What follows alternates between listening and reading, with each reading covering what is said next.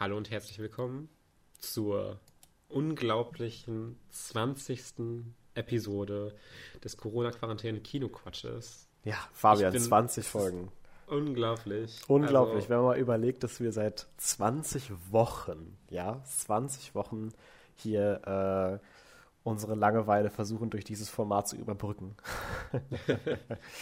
ähm, und ja, also ich, ich bin sehr, sehr stolz auf uns. Ich bin sehr zufrieden damit, dass wir zwanzig neue Filme quasi gesehen haben, dass wir dem anderen zwanzig neue Filme zeigen konnten und ja, generell einfach so viel mehr über Filme reden, so viel genauer über Filme reden können, als man das privat vielleicht so machen würde. Von daher auf die nächsten zwanzig Folgen, würde ich sagen.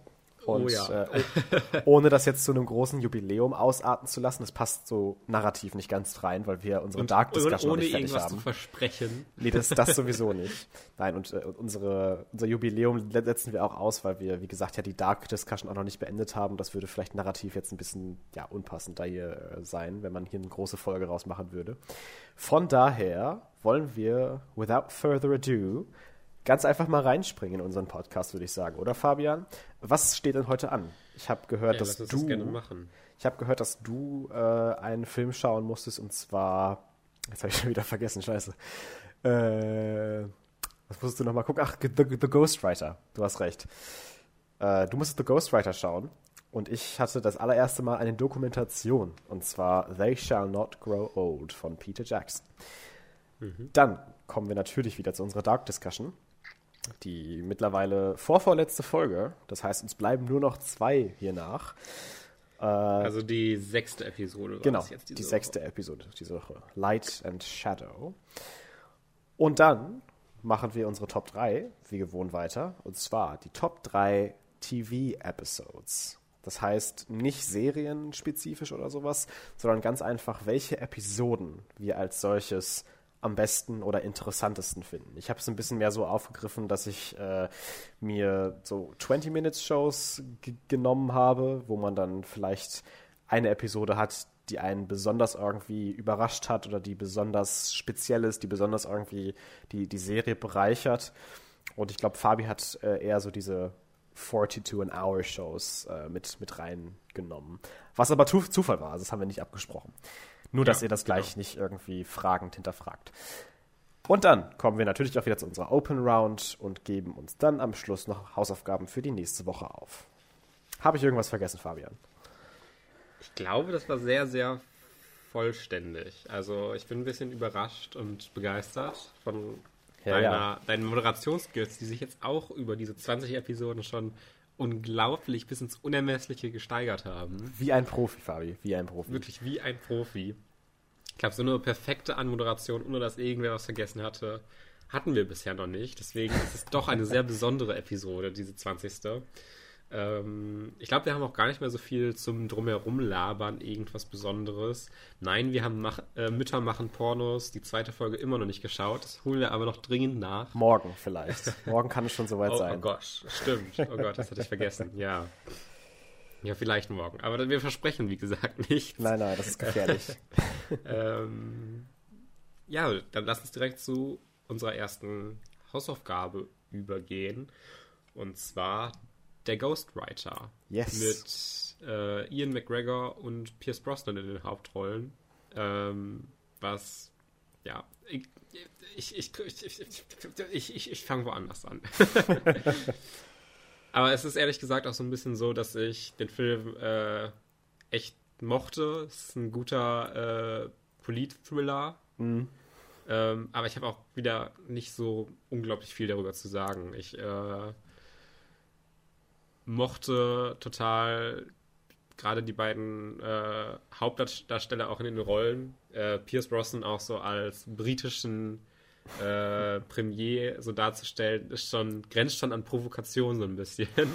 ähm, und Ian McGregor schaue ich auch einfach immer sehr gerne. Oh ja, yeah. äh, he's a sweetheart. Ja, deswegen musst du auch immer, immer noch unbedingt Fargus Season drei schaut. Ich ver- verstehe nicht, was mm. falsch mit dir ist. Ja, ich, ich weiß. Lass uns da nicht drüber reden. Ich, ich weiß, ob meines Fehlers, das noch nicht getan zu haben. Ja, äh, aber der Ghostwriter, falls ihr gar keine Ahnung habt, worum es geht, äh, Da geht es um den Ghostwriter Ian McGregor, von Ian McGregor gespielt. Der hat auch tatsächlich keinen richtigen Namen im Film, soweit ich weiß. Nope. Ähm, der Credits der, heißt The Ghost von ihm. Ja.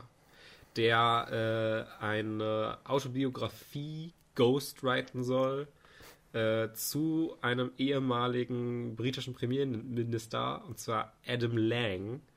Und äh, irgendwas scheint da auch im Hintergrund noch vorzugehen, weil der äh, eigentlich gedachte Ghostwriter, der, der das Buch ursprünglich schreiben sollte, ist auf mysteriöse Art und Weise verstorben und hat nur so ein Skript hinterlassen, was so mäßig gut war. Wie es immer wieder... Entschuldigung, ich bin heute irgendwie so ein bisschen... Äh, ich will ja nicht sagen, irgendwie wieder, dass ich irgendwelche gefährlichen Krankheiten hätte, aber... Äh, Allergy ist struck. Einfach, ist einfach ein bisschen meine Nase zu und... Äh, Nur, nur damit ihr das äh, zuordnen könnt. Es tut mir leid. Äh, es, ist, es, ist, es ist für mich schlimmer als für euch, glaube ich. ähm, ja, ich fand auch äh, dieses ganze Gedöns einfach sehr schön. Wie du diese, diese lange dramatische Pause dann aufbauen zu für Gedöns. Gedöns. Ja, ja. Dieses ganze äh, U S-amerikanische Einwirkungen auf äh, politische äh, Welten, auf europäische Politik, ja. äh, finde ich sowieso ein interessantes Thema, das ja auch in diesem Film dann aufgegriffen wird. Mir hat er dann fast schon wieder so einen Twist zu viel gemacht, dass ich mir schon wieder dachte, ja, okay, ich habe jetzt verstanden, was der Twist ist. Jetzt wollt ihr nochmal einen Twist da reinbringen, der jetzt aber auch eigentlich nicht viel mehr aussagt als der Twist davor. Ja, ich weiß das, total, was das, du meinst. Das, das war, finde ich, so ein bisschen schon fast zu viel. Aber das waren halt auch dann wirklich nur diese letzten fünf Minuten. Und der Rest des Films ja. war ich halt wirklich voll dabei. Und äh, ich war sehr interessiert an dem, was da so im Hintergrund passiert ist. Und es wird ja schon so äh, die ganze Zeit im Film angeklungen, dass... Äh, es irgendwie so merkwürdig ist, warum Pierce Brosnan überhaupt in die Politik gegangen ist, was dann ja wirklich einer der zentralen Plotpunkte und äh, hm. Plotelemente wird. Ähm, ja, durchaus guter, interessanter Film, ähm, über den ich jetzt auch nicht viel mehr, glaube ich, zu sagen habe. Nee, ich, ich will vielleicht noch ansprechen, dass ich diese die Stimmung des Films, wie, wie das gefilmt ist, sehr, sehr mag. Also das, der ist halt so super trist und so super depressiv. Und äh, dieses ganze am Strand äh, sein und, und diese, diese ganze, das ganze Setting, was da um, um dieses Beach House irgendwie ist und wie er dann ja die Leute befragt und selbst so ein bisschen investigated.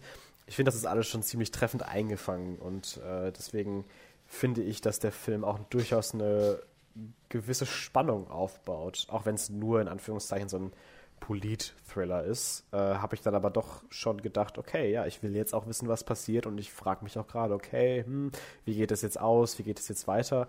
Also ich finde, der Film hat, da, da hat der Film auf jeden Fall äh, auf voller Linie Erfolg gehabt. Äh, nochmal zu diesem, was, was du meinst mit dem, mit dem Twist zu viel am Ende, das sehe ich halt auch genauso.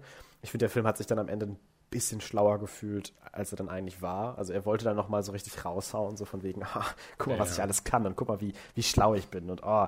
und da dachte ich mir dann auch so, ja, äh, manchmal ist weniger auch ein bisschen mehr. Und ja, gerade weil es, finde ich, auch nicht so mega viel wirklich verändert. Das ist halt nee. jetzt nicht so das Grundlegendste, was da jetzt getwistet wird, sondern ja, die Person ist halt auch dran beteiligt. Eben. Und das, ja, hätte jetzt meiner Meinung nach auch nicht sein müssen. Macht mir den Film aber jetzt auch nicht kaputt. Und äh, ich kann mich auch, ich, ich weiß auch gar nicht weshalb, aber ich habe den Film vor so langer Zeit gesehen. Da war ich selber, glaube ich, gerade mal irgendwie so zwölf, dreizehn oder so. Äh, ich weiß auch gar nicht, warum ich da so einen Film geguckt habe. Keine Ahnung. ähm, aber ich habe den auch schon zwei, dreimal gesehen tatsächlich, aber auch wirklich... Das letzte Mal war auch bestimmt vor drei oder vier Jahren. Also ich habe den schon echt lange nicht mehr gesehen. Könnte dir jetzt auch keine Details über den Plot mehr verraten. Also ich weiß noch so grob, was passiert und worum es geht und wer die Leute sind. Und halt diese Grundstimmung, die ich gerade angesprochen habe, ist halt so total bei mir hängen geblieben, die ich während des, des Films hatte. Ähm, aber ansonsten, diese Details sind mir dann doch ein bisschen ent, entfallen. Was aber ja auch gar nichts Schlimmes sein muss. Weil, wie gesagt, es ist ja schon ziemlich lange her. Ähm, ich finde es ganz, äh, naja, nicht witzig ist das falsche Wort, aber ich finde es kurios, dass äh, Roman Polanski ja quasi wirklich na, direkt nach oder während des Drehs, also quasi während der Post-Production, sag ich jetzt mal, arrested wurde, ne? Äh, das war ja gerade mhm. die Zeit. Und dass dann auch äh, er trotzdem vom Gefängnis in der Schweiz aus den Film zu Ende geschnitten hat. Ähm, wo ich mir auch so denke, ey Dude, so als Studio, was ist das denn für eine Publicity, dass dein Director für disgraceful and shitty things im Gefängnis sitzt und du als Studio sagst, nein, nein, aber der, der schneidet den trotzdem noch zu Ende. Der macht da jetzt trotzdem noch weiter. Wo ich mir auch so denke, ja, mh, vielleicht wäre das rückblickend gesehen dann doch nochmal eine Idee gewesen, ihn dann da wirklich zu kappen, wirklich von dem Projekt. Weil ich glaube, dass es dem Film definitiv nicht geholfen hat. Ja. ähm, und äh, hier in den Trivias steht auch, hatte ich aber auch vorher schon mal gelesen, dass der Cast explizit auch nochmal geasked wurde, nichts zu diesem Arrest zu sagen. Yeah. Pierce Brosnan aber dann trotzdem na, während seines Interviews halt auch so gesagt hat, ja, es ist schon irgendwie schade für alle, äh, hat aber auch irgendwie den Film so ein bisschen, ja, heightened.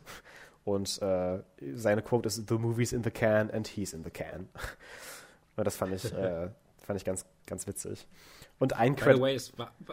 Nee, red du erst weiter. Ich, ich wollte noch einen Credit, äh, einen äh, Trivia-Point loswerden, den ich hier gerade gelesen habe, als Vorbereitung zum Podcast, wo ich wirklich sehr laut gelacht habe. Und zwar äh, ist The End Title Designer, äh, der hat vergessen, Punctuation zu benutzen, während er die Writing, äh, während er diese Credits ge- geschrieben hat. Das heißt, alle Assistants, wo man ja mit Ass-Punkt abkürzen würde, heißen jetzt einfach nur Ass-Designer oder Ass-Painter. Ohne den Punkt. Und das ist so witzig. Ja, aber es ist, wahrscheinlich ist es auch vielleicht irgendwie so eine gewollte stilistische Entscheidung, da keine Punkte zu setzen, aber... Also ich, ich kann mir nicht vorstellen, dass jemand wirklich bei so einem Film hinterher stehen haben will, dass da jemand irgendwelche Asses designt hat oder Asses gepainted hat. Ja, ich habe den Ass von Pierce Brosnan designt. Ja, äh, was ich noch dazu sagen wollte, auf Amazon Prime ist der Film wieder auch nur mit deutscher Synchro, was ich wieder... Really? Naja, Meine nicht so Güte. mega schlimm finde, weil man sich ja mittlerweile schon sehr an die äh, Synchronstimmen von Ian McGregor und Pierce Brosnan auch so gewöhnt hat. Ja, that's true. Äh, die kennt man halt mittlerweile sehr gut, deswegen... Die, die sind halt auch... Die sind halt auch einfach gut. Das kann man ja auch ja, nochmal dazu sagen. Fall. Also Philipp Moog ist ja der von, von Ian McGregor, der unter ja. anderem auch äh, Barney Stinson synchronisiert hat in, im Original von How I Met Your Mother und ganz vielen anderen berühmten Schauspielern die Stimme leiht. Und ich finde, der macht das immer wieder sehr, sehr, sehr gut. Ja, und Frank Glaubrecht von Pierce Brosnan. ja, ich äh, muss das jetzt tatsächlich auch nachschauen. Das ist... Äh, kein Geheimnis, dass ich mich dann nochmal schlechter mit Synchronsprechern auskenne, aber ich... Das ist auch nicht, weil ich die Arbeit von Synchronsprechern nicht schätzen kann oder sowas. Aber ich kann mir schon so viele Schauspiel an sich schon nicht merken. Wenn ich mir jetzt auch Synchronsprecher merke, selbst die bekanntesten, explodiert, glaube ich, einfach mein Kopf. Ich kann mir schlecht so Schauspieler einfach ja. merken. Das ist einfach so. Und ich aber äh, definitiv auch, ne? Also ich bin auch wirklich jetzt mit Philipp Moog, das war auch der Einzige, den ich so off the top of my head wusste. Also Synchronsprecher, da bin ich leider auch raus. Also keine Sorge. Naja, naja, naja. Ähm, ja, ich, ich, glaub, ich glaube, dann haben wir gar nicht mehr viel mehr über der Ghostwriter zu reden.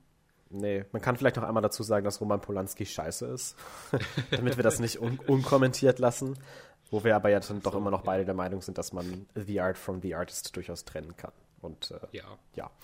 Aber das muss natürlich jeder für sich selbst entscheiden, das ist ja ah. okay. So. Ah.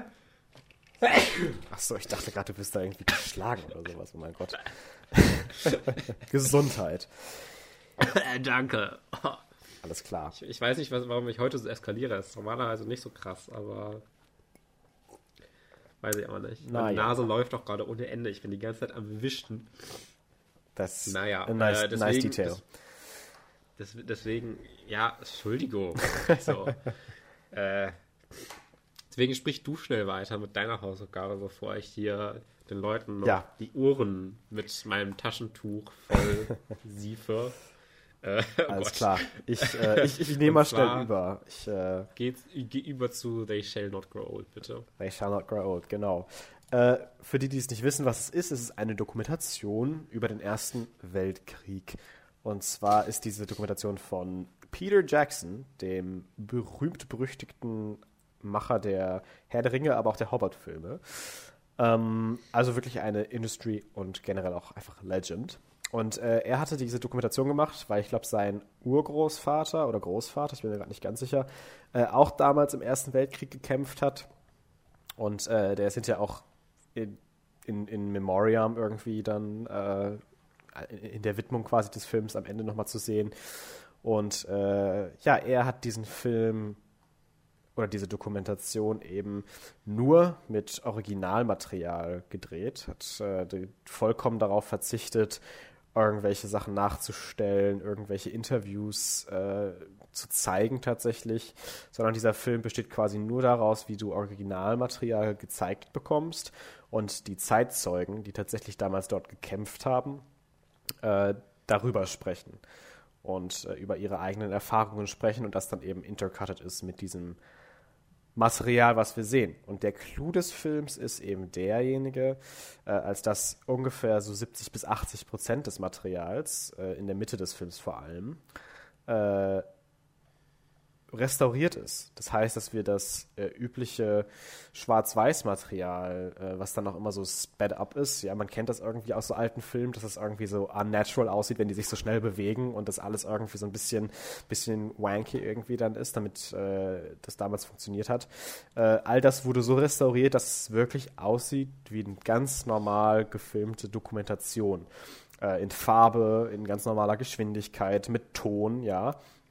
Und äh, das ist so ein bisschen das, wofür diese Dokumentation auf jeden Fall bekannt geworden ist, dass man versucht hat, diesen Ersten Weltkrieg so aktuell wieder zu machen, zum hundertsten Geburtstag, dass der Realismus des Ganzen nicht verloren geht in der Zeit und zwischen Schwarz-Weiß-Bildern. Mhm. Ähm, leider ist der Film ein bisschen langweilig.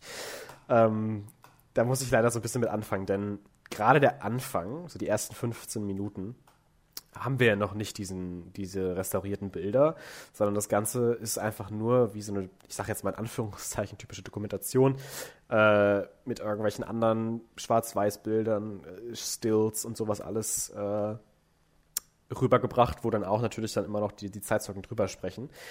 Und das Ganze wirkte auf mich so ein bisschen wie diese Museumsfilme, die in irgendwelchen Museen laufen, in so kleinen Kämmerchen, wo du dich dann hinsetzen kannst, wann du willst, gehen kannst, wann du willst und der alle fünfzehn Minuten quasi einfach nochmal läuft. Nicht, dass es schlecht war, das will ich damit jetzt gar nicht sagen. Es war halt einfach so ein bisschen, ich weiß nicht, ich finde langweilig ist immer so ein fieses Wort, weil das halt so ein wichtiges Thema ist und so eine, so eine wichtige Epoche in der, oder so ein wichtiges Ereignis in der Menschheitsgeschichte war. Deswegen will ich das gar nicht so mit so einem blöden Wort wie langweilig irgendwie beklatschen. Aber ich war auf jeden Fall gelangweilt. Vielleicht ist das ein bisschen spezifischer ausgedrückt. Äh, gerade während der ersten fünfzehn Minuten, weil ich dann so dachte, äh, ich, wo ist denn der coole Teil, der jetzt noch kommt, wo das restauriert ist? Kommt das gar nicht mehr? Ist das nur ein ganz kleiner Teil des Films? Und ich verstehe es ja aus der narrativen Perspektive, dass man das so ein bisschen einleiten will alles und dann dieser Wow-Effekt, oh mein Gott, sie zoomen in das Bild und oh, jetzt bewegen die sich alle normal und oh mein Gott, es ist Farbe da. Und äh, das kann ich auch alles durchaus nachvollziehen. Hat sich für mich aber dann nicht so ganz ausgezahlt.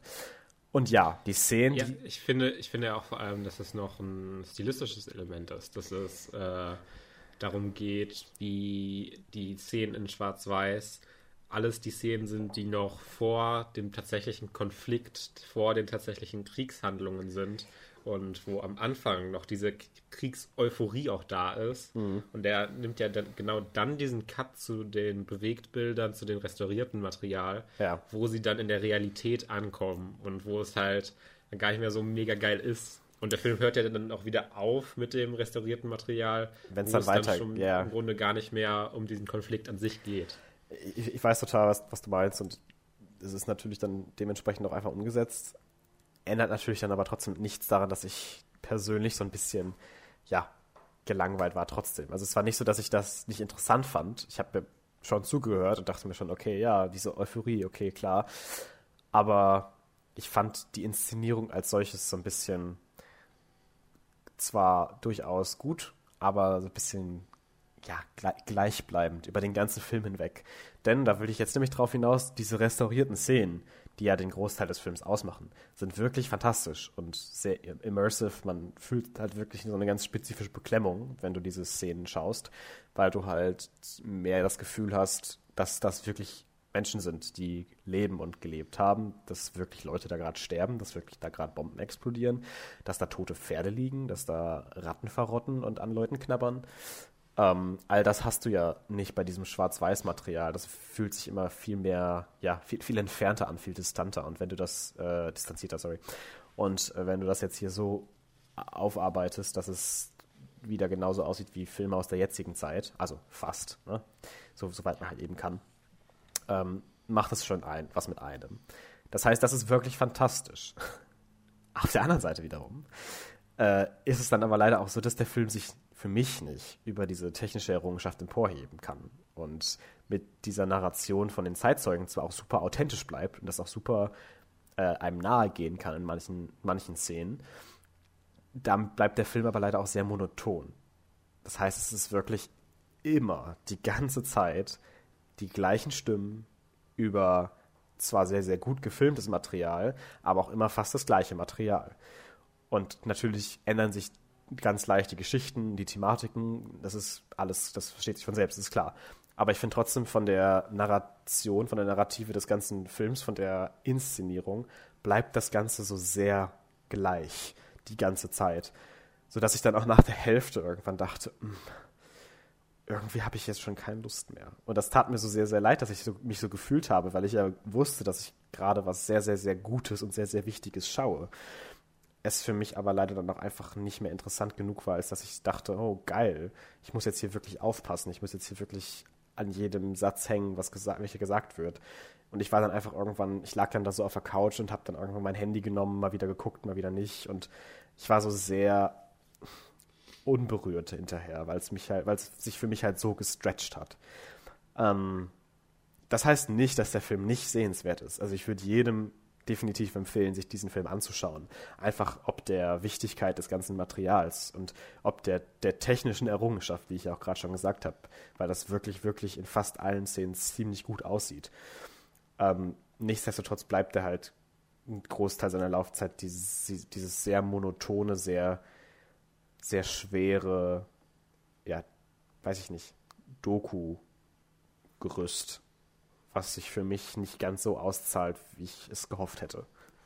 Ja, was bei mir bei dem Film aber dann immer noch mal so mehr hängen geblieben ist, ist und was für mich auch von anderen Dokus dann noch mal abgrenzt, ist, wie sehr sich wirklich auf diese Erfahrung der Soldaten sich das bezieht. Wie der Konflikt an sich gar nicht wirklich groß erklärt wird. Es wird gar nicht groß gesagt, was wirklich historische Ereignisse waren oder sowas, sondern es wird sehr geschaut, wie haben diese äh, Soldaten den Krieg äh, an der eigenen Haut erlebt. Mhm. Und äh, ich finde, das sieht man in Dokumentationen nicht so mega oft. Äh, und fand ich dann nochmal äh, ein, ein interessantes Alleinstellungsmerkmal, weil man das sonst eher so in diesen größeren mhm. Hollywood-Produktionen so ein Narrativ wirklich kriegt, wo es um die Soldaten selbst gibt, äh, geht, weil sonst müsste man das wahrscheinlich alles auch eh in der Dokumentation alles eigentlich nachstellen, wenn du es nicht so, nicht die technischen Möglichkeiten hast, das alles so krass zu restaurieren und irgendwie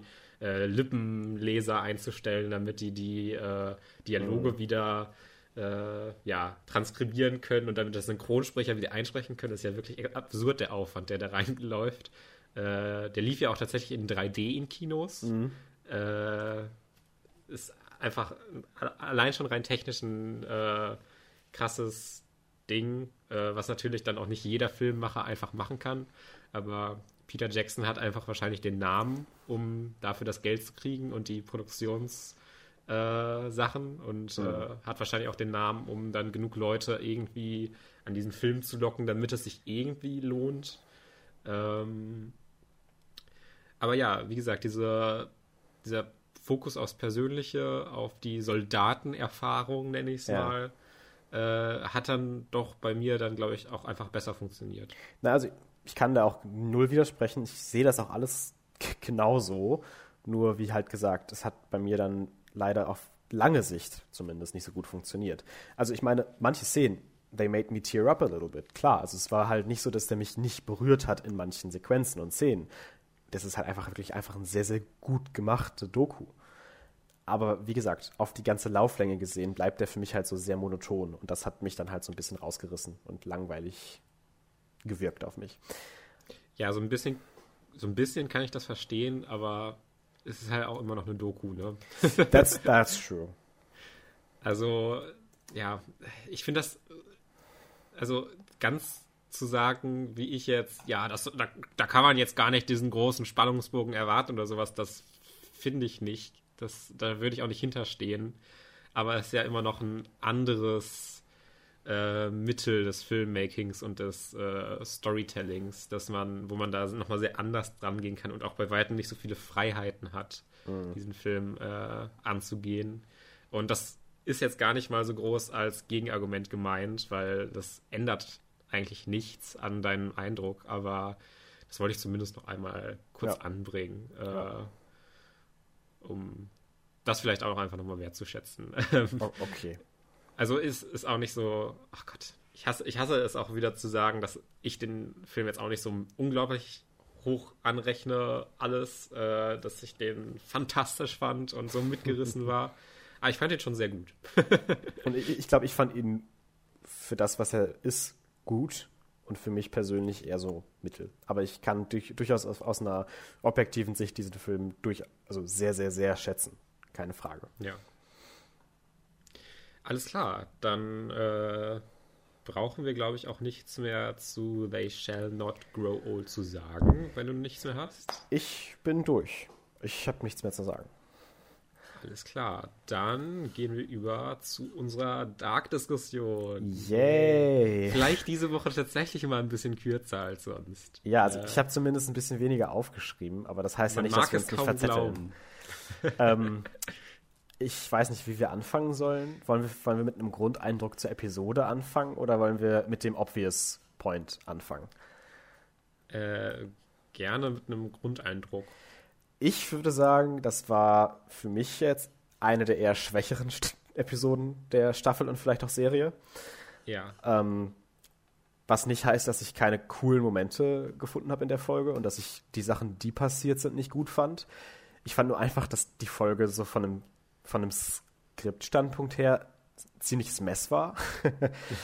ähm, und wie gesagt, so die Einzelszenen und die Einzelinteraktionen und die, die Sachen, die erklärt werden, die passieren, da habe ich alles, also habe ich wenig Probleme mit. Ist jetzt nicht so, dass ich irgendwelche Erklärungen schlecht fand, dass ich irg- hinter irgendwelchen Sachen nicht stehe, dass ich irgendwo sage, oh mein Gott, wieso ist es so schlecht geworden auf einmal? Ich fand einfach nur die Gesamtkomposition dieser Folge so ein bisschen off und nicht so ganz so super.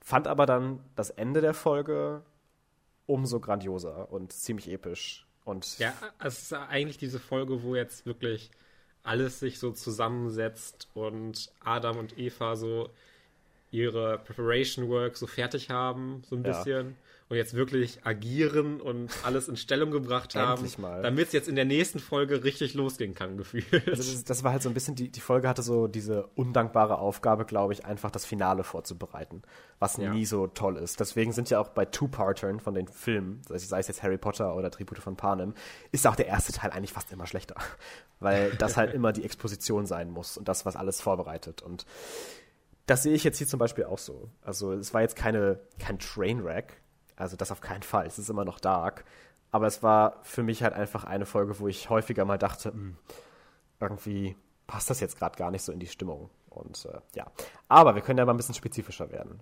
Äh, und ich denke mal, wir denken jetzt an die gleiche Sache, und ja, zwar diese auch. Quantumverschränkung, die nennt es sich, oder?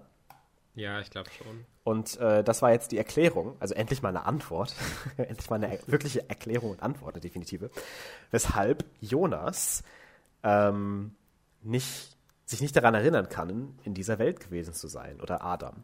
Und zwar ist es deswegen, weil wir das Konzept der Quantumverschränkung kennenlernen, und zwar, dass an gewissen Stellen, an Knotenpunkten, zwei Pfade existieren können, die gewählt werden. Beide Pfade jedoch am Ende zum gleichen Ergebnis führen und sich gegenseitig bedingen. Wenn ich das jetzt so einigermaßen okay erklärt habe. Ich habe es nicht so hundertprozentig verstanden, aber ich glaube, ich, das war ich so Ich glaube, ungefähr. Du hast es einigermaßen erklärt und ich finde das ehrlich gesagt nicht so gut. Okay, kann ich durchaus nachvollziehen. Ähm, für mich ist es nämlich so sehr äh, so das Ding, dass mit der Einführung davon äh, und ich gehe auch davon aus, dass das nochmal irgendwie aufgegriffen werden wird, weil sonst das alles ein bisschen pointless aussieht. Das ist irgendwie nochmal irgendwo eine Plotrelevanz haben wird. Ja. Aber für mich ist es so ein bisschen, dass sich mit dieser Erklärung die Writer aussuchen können, welche äh, Plotpunkte wirklich Konsequenzen haben und welche keine Konsequenzen haben, weil es ja die Quantenverschränkung ist und es bedingt sich ja gegenseitig. Also ja. kann das trotzdem, dieser Widerspruch im Grunde existieren. Das ist für mich eher so ein äh, Plot-Device, um jetzt keine richtige Antwort zu liefern, sondern einfach um sagen zu können, ja, hier, guck mal, Quantenverschwörung, äh, Verschwörung, Verschränkung, ähm, das ist unsere Erklärung und mehr kriegst du jetzt auch nicht. Also, äh, ich weiß nicht, ich ja. mag diese Erklärung wirklich nicht so sehr. Okay, also ich hatte, also es ist zumindest keine Erklärung, wo ich jetzt jubeln würde, sagen wir mal so, ich bin jetzt nicht so all over it. Ich habe aber auch kein großes Problem damit, eben weil ich glaube, dass man, wenn man sich die Serie nochmal anschaut, und wie gesagt, es gibt ja eine, eine Freundin von mir, die die Serie jetzt auch gerade schaut, und dann schaue ich ja ab und zu mal eine Episode mit.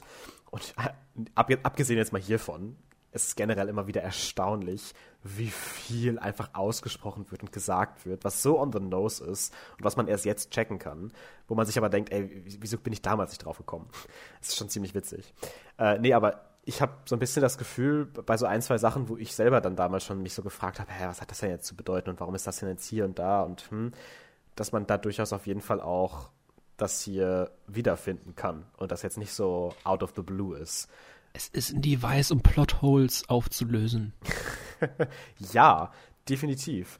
Aber ich, ich weiß nicht, ich, ich hatte damit jetzt nicht so das größte Problem, eben weil das auch äh, f- für mich durchaus innerhalb der Serie, in, in der Welt, Sinn ergibt.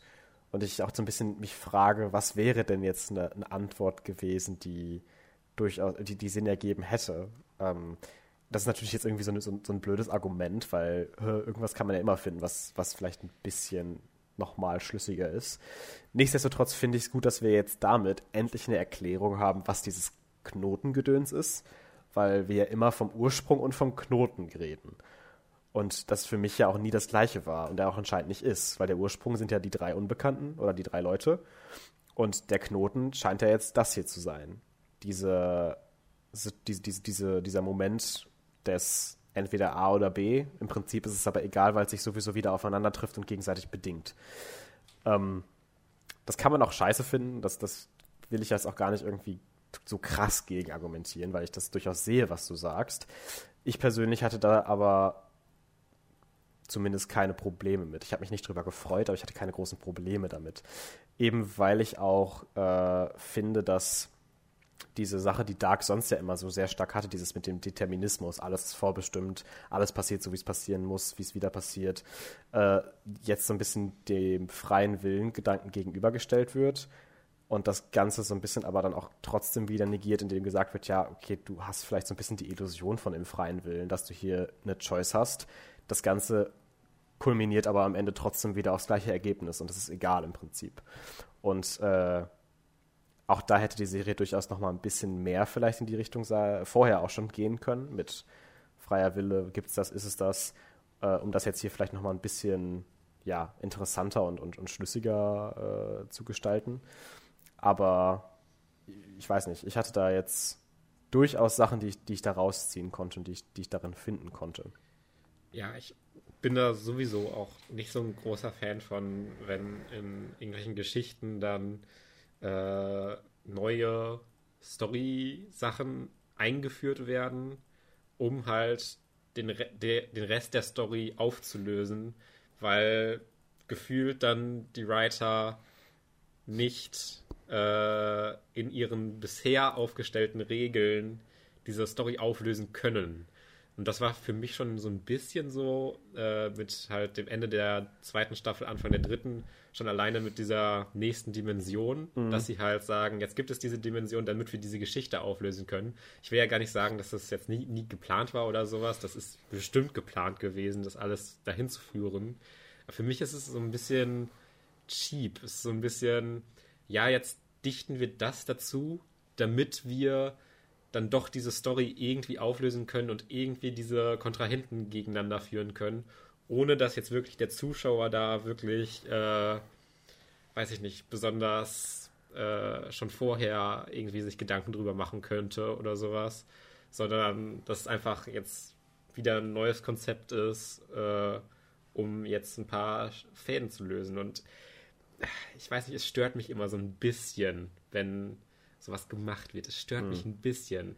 Äh, wenn irgendwie schon mal äh, so ein paar Plotlines, ein paar Storylines nochmal mehr irgendwie schon komplett ja. aufgelöst wären und dann ein neues Konzept eingeführt wird, äh, um nochmal neue Sachen damit zu machen, dann habe ich da gar nicht so ein großes Problem mit. Hm. Aber bei Dark ist es ja eigentlich so, dass es die ganze Zeit auf diesen Konflikt jetzt in der dritten Staffel hm. hinläuft und wenig aufgelöst wird und da sich dann immer so ein bisschen was noch dazu gedichtet wird, damit es irgendwie aufgelöst werden kann. Hättest du es besser gefunden, wenn man das Ganze schon irgendwie am Ende der zweiten Staffel oder Anfang der dritten Staffel eingeführt hätte, damit man das ein bisschen mehr erklärt, oder ist dir das Ganze an sich schon zuwider? Ich weiß nicht, ob ich es dann wirklich wesentlich besser gefunden hätte. Ja. Also es wäre ja immer noch so, dass es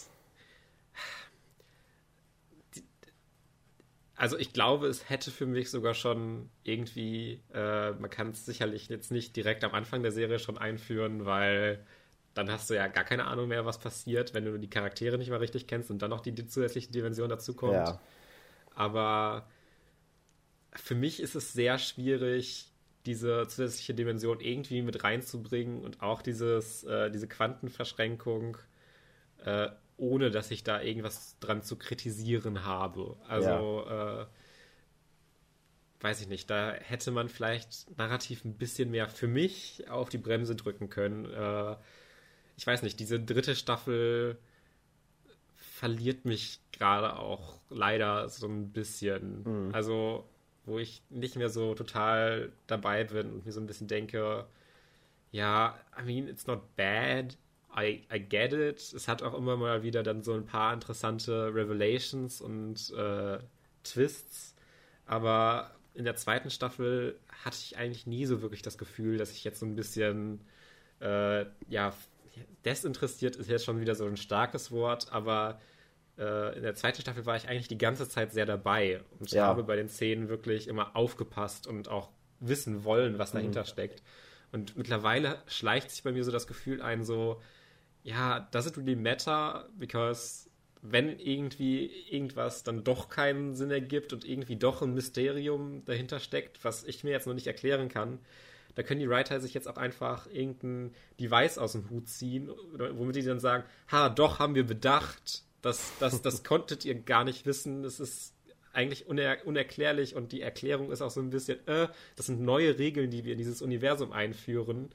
Ähm, und ja, das, damit kann ich halt nicht so viel anfangen. Ja. Das ist äh, ein bisschen schade für mich. Ich kann auch sehr verstehen, warum man äh, bisher in der dritten Staffel auch immer noch sehr dabei ist, aber ich war irgendwie auch schon in den ersten fünf Folgen dann nicht mehr so stark investiert, tatsächlich. Leider. Ja. Sehr, sehr, sehr, sehr schade für mich auch. Aber äh, ich, ich, ich, ich habe das auch in den letzten Folgen noch nicht so stark ausgedrückt, weil ich immer noch erst so gucken wollte, was passiert mhm. denn jetzt? Und äh, ja, es ist dark. Das kann doch gar nicht. Das muss dir doch gut gefallen. Das muss dir doch durchgängig, das musst du doch durchgängig geil finden. Aber irgendwie hat es für mich einen gewissen Drive verloren, Äh, was ich ja. sehr ja, bedauerlich finde. Ich, ich glaube, das Problem der Serie, also ich meine, ich, ich sehe es nicht ganz so stark wie du. Also ich finde die Serie immer noch sehr, sehr gut und auch die dritte Staffel bin ich auch immer noch sehr dabei. Äh, aber für mich kommt sie auch nicht ansatzweise an die zweite Staffel ran und ist für mich eher so, auch wenn sie jetzt natürlich ganz, ganz anders ist als, als die erste Staffel, eher so auf, auf dem qualitativen Level. Ähm, und die zweite Staffel war halt einfach dann doch exceptional für mich. Ähm, was, was glaube ich das Problem so ein bisschen ist der Serie, ist, dass du gerade mit der dritten Staffel einen sehr, sehr krassen Genre-Shift auch hast, ne? Weil du in der ersten Staffel noch diesen, diese Crime-Mystery-Serie hattest, die sich wirklich um diesen einen Fall gedreht hat und dann dieses Zeitsprung-Konzept so langsam einführt äh, und auch noch so ein bisschen easy on you ist mit diesen ganzen Twists und den Charakteren und was auch immer. Hm. Äh, und die zweite Staffel dann halt ein totales äh, ja, Mystery-Drama dann eher wird und so ein bisschen mehr in die Richtung sich entwickelt, aber immer noch recht ähnlich zu den Grundstimmungen der ersten Staffel ist. Und das hier jetzt tatsächlich so ein bisschen wie so eine, ja, wie so eine Science-Fiction-Serie tatsächlich ist. Durch und durch. Und wenig von diesem Mystery-Aspekt und wenig von diesem grounded Crime-Aspekt und diesem grounded, okay, ich recherchiere jetzt was, ich finde jetzt was raus, ich bin jetzt hier im Moment, ich habe selber nicht so viel Ahnung, aber ich will das jetzt herausfinden. Und der Zuschauer will es jetzt herausfinden, mit diesem Charakter zusammen. Das, das fehlt in dieser Staffel meiner Meinung nach schon sehr. Und äh, ich könnte es mir dann daran erklären, dass man dadurch, dass das Genre und dass die Stimmung der Serie sich so krass verändert hat, durchaus viele Viewers so ein bisschen alienated. Und äh, ich persönlich bin noch dabei, kann es aber total nachvollziehen und sehe ja auch, dass es nicht so gut ist wie die zweite Staffel. Und äh, auch das mit der Quantumverschränkung, um das jetzt vielleicht nochmal abschließend dazu zu sagen, habe ich ja auch gesagt, ist jetzt auch nichts, wo ich das geschaut habe, und mir dachte, oh, right, that, that's the only way it can be. Und oh, ich dachte mir dann auch so, okay, I guess. Und ich meine, ich sehe es ein bisschen. Und ich, ich denke da zum Beispiel zurück an diese, diese Sache, die ich in der ersten Staffel hatte. Ich weiß gar nicht, ob wir da privat mal drüber geredet haben, dass diese Familienporträts, da wo Jonas und sein Vater drauf sind, äh, anders sind in manchen Szenen und sich dann immer wieder alternaten between everybody smiles and everybody is sad. Und dass ich da schon dachte, okay, kann es sein, dass das irgendwie zwei verschiedene Sachen sind, dass zwei verschiedene Arten und solche Kleinigkeiten, wo ich dann jetzt vielleicht denke, okay, vielleicht ist das eine ja daraus resultiert und das andere aus dieser Sache und dass da auch wieder irgendein Knoten und irgendeine Entscheidung war und keine Ahnung. Aber gut, das ist natürlich auch nicht genug, um das irgendwie zu warranten, dass es jetzt hier einfach so eingeführt wird. Das kann ich auch durchaus nachvollziehen und sehen.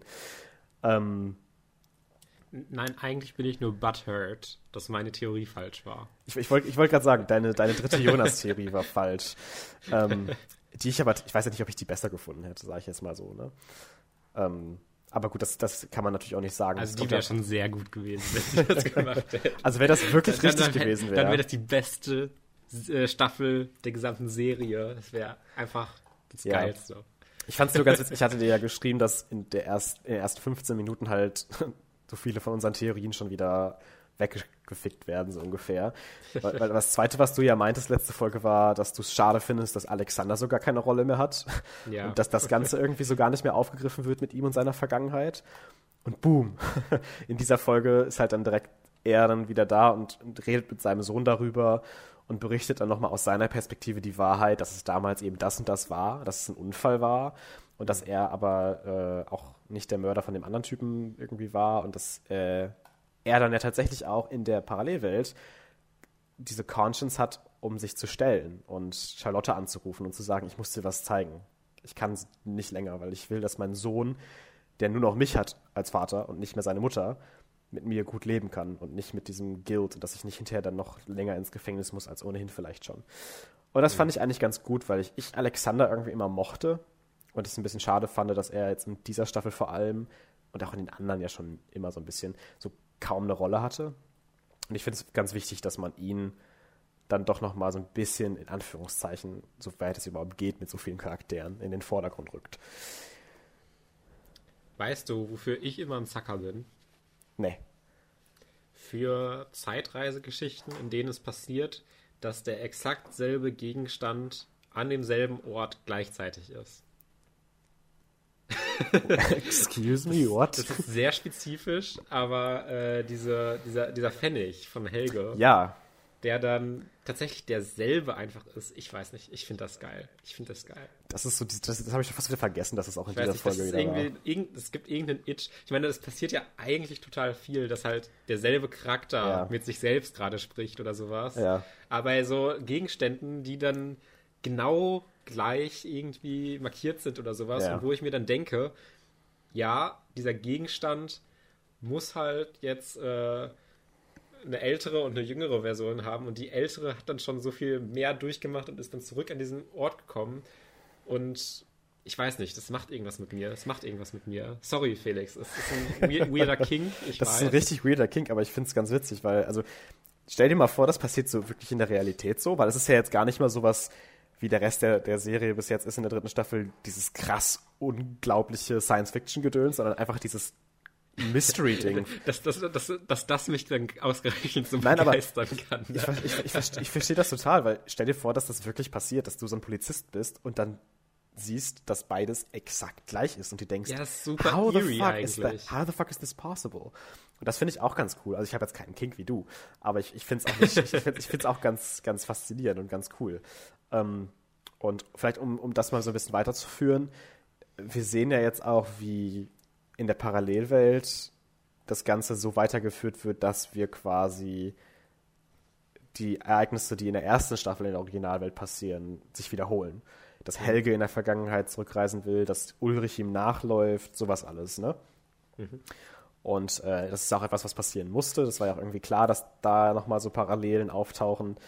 Es war aber trotzdem irgendwie ganz, ganz schön, das dann doch nochmal so zu sehen, dass das, nur weil wir es schon mal gesehen haben, dieser Plotpoint mit diesem Fall nicht hundertprozentig einfach fallen gelassen wird. Weil wenn man es schon anfängt in den ersten drei Folgen dieser neuen Staffel, dann finde ich es auch gut, dass sie es zumindest zu Ende bringen, so ein bisschen.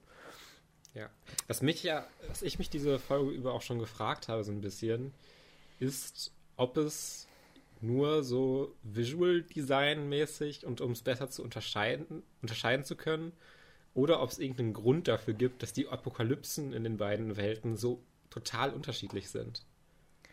Hast du aber darüber nachgedacht? Ist es einfach, ist es einfach nur, um äh, abtrennen zu können, ah, wir sind gerade in der einen Welt und gerade in der anderen, weil es ist ja schon was sehr anderes, was diese beiden Welten präsentieren, und sonst waren sie ja immer eigentlich sehr nah beieinander, schon irgendwie. Ja, aber da ist natürlich auch die, so die Sache, du hast ja, wenn du zurückdenkst, ganz unterschiedliche Figuren, die in der einen Welt noch existieren, die in der einen Welt diesen Beruf haben und diesen Beruf haben, you know, und da ist es ja dann vielleicht auch klar, dass äh, dass dann da einfach andere Leute andere Rollen gegenüberstehen.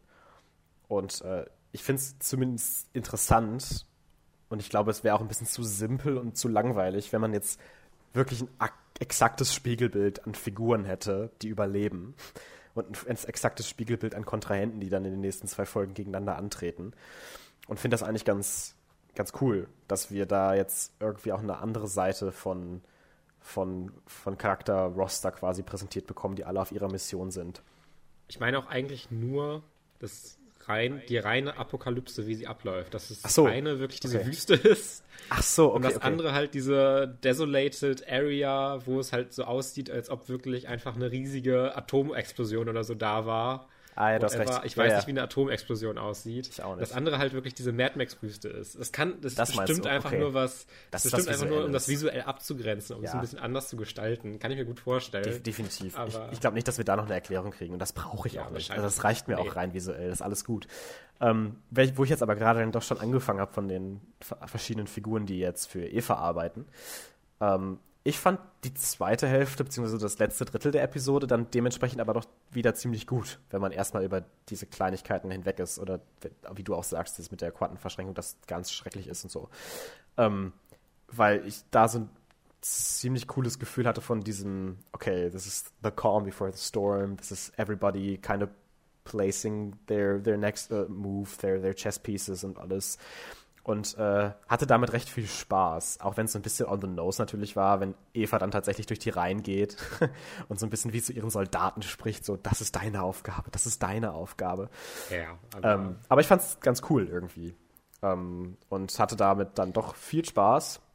Und auch es, zu- es, soll, es soll ja auch dieses Gefühl wirklich vermitteln, dass es jetzt alles irgendwie äh, in seine Teile reinfällt, ja. alle jetzt wirklich anfangen, ihren...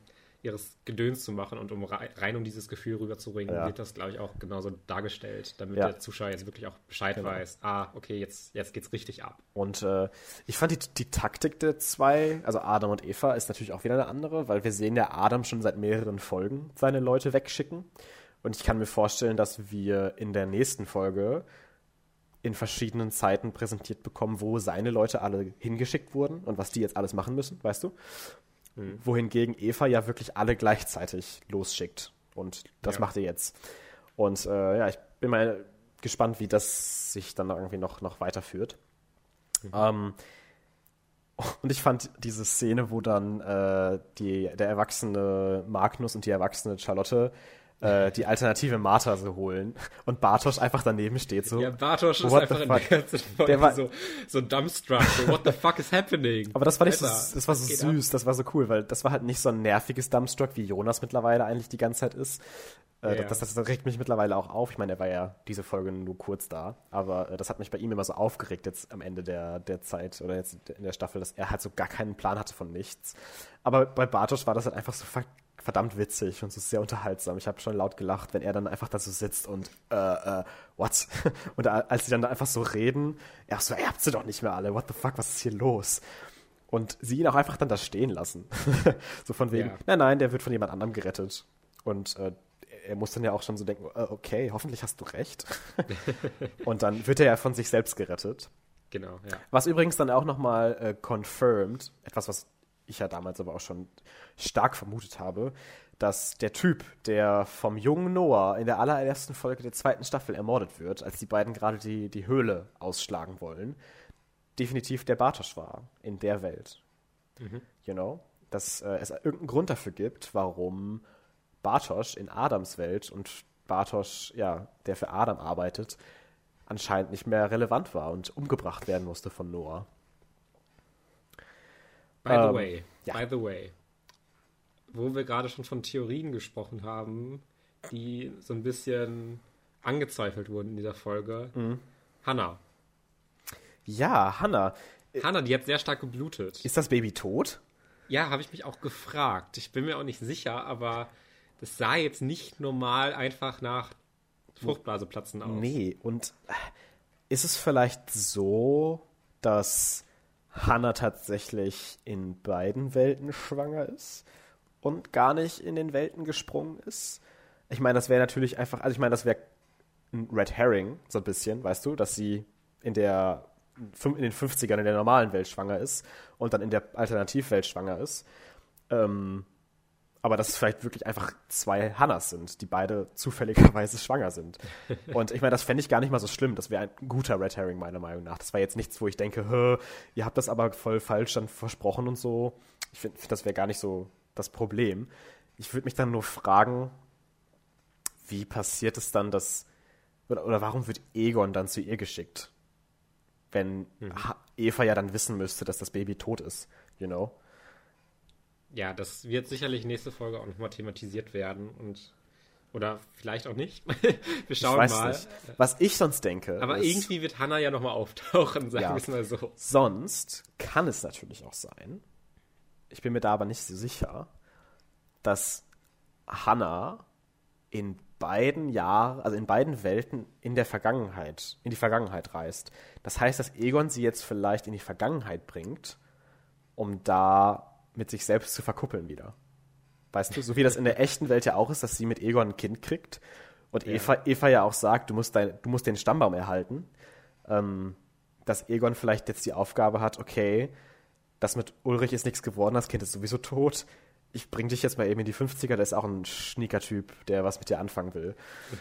ähm, keine Ahnung. Wie mit Elisabeth und Noah auch noch in der Episode. Äh, das fand ich eigentlich auch ganz gut gelöst, dass es einfach nur einmal während dieser, ja, diesem Zusammenschnitt kurz in Stumm gezeigt wurde, weil man sieht ja sehr stark, was da einfach passiert, ja. dass äh, jetzt Elisabeth anfängt, Noah zu daten. Ja, ja, ja. Dass alles äh, in, in, seine, sein, in den richtigen Platz fallen soll. Mhm. Ähm, ja, mehr zu Noah habe ich eigentlich auch gar nichts zu sagen. Ich kann mir vorstellen, dass, dass Noah in der nächsten Folge nochmal eine et- etwas größere Rolle vielleicht bekommt. Ähm, also gerade der junge Noah, jetzt nicht unbedingt der alte. Und äh, weil, weil, weil ich mir nicht vorstellen kann, dass er in dieser Cameo-Rolle bleibt. Weil er halt so eine große Rolle hatte in den ersten zwei Staffeln, dass ich mhm. mir, dass ich glaube, dass er zumindest in einer der Folgen dieser Staffel nochmal irgendwie zumindest eine Szene oder zwei Szenen oder so bekommen muss, wo er dann nochmal irgendwie dann sein Stuff loswerden kann. Weil er ja auch gegen Adam war am Ende. Kann es vielleicht auch sein, dass er sich gegen Eva stellt und dann irgendwann merkt, okay, ich bin wie alle anderen auch einfach nur so ein Pawn in this game. Und äh, ja, aber das ist auch, wie gesagt, nur wishful speculation, weil ich ihn so sehr, sehr, sehr mag.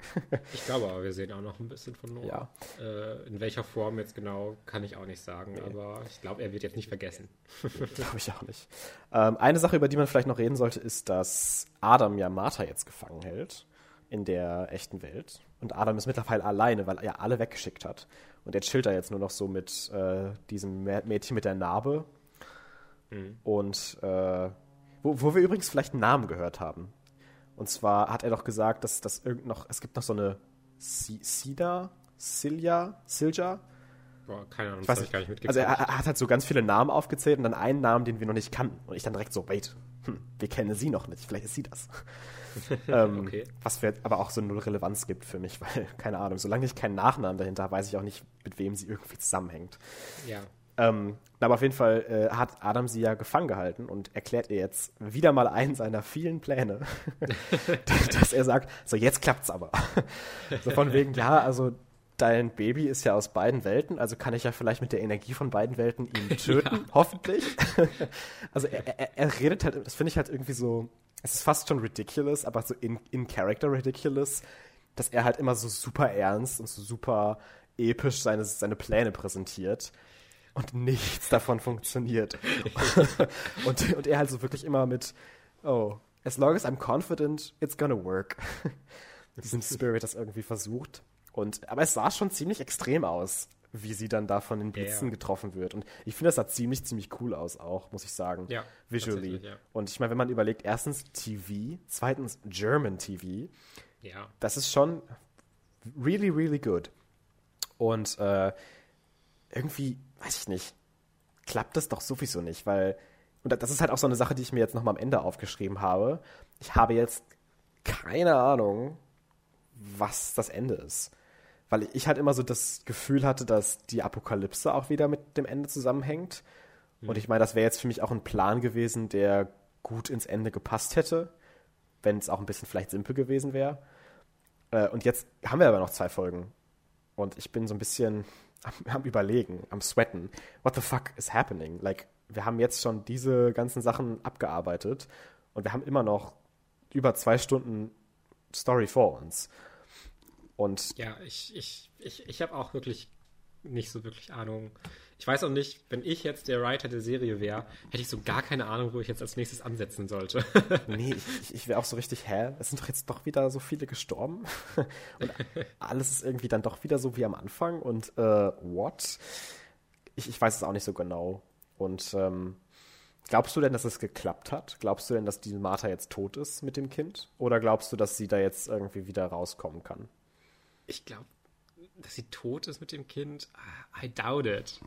Weil I doubt that any plan of Adam will work. Oder das ist, oder das ist auch wieder so ein Quantum-Verschränkungsding, dass sie in einer Version stirbt und der anderen lebt. Und, oh. und das ist der Moment, wo Adam äh, auch über die Quantenverschränkung das lernt. Nein, das müsste eigentlich, glaube ich, vorher gewesen sein, rein plottechnisch. Aber Eig- eigentlich schon, weil er doch in der in seinem mittelalten Alter das ja auch so ein bisschen realisiert, auch durch den Brief vielleicht.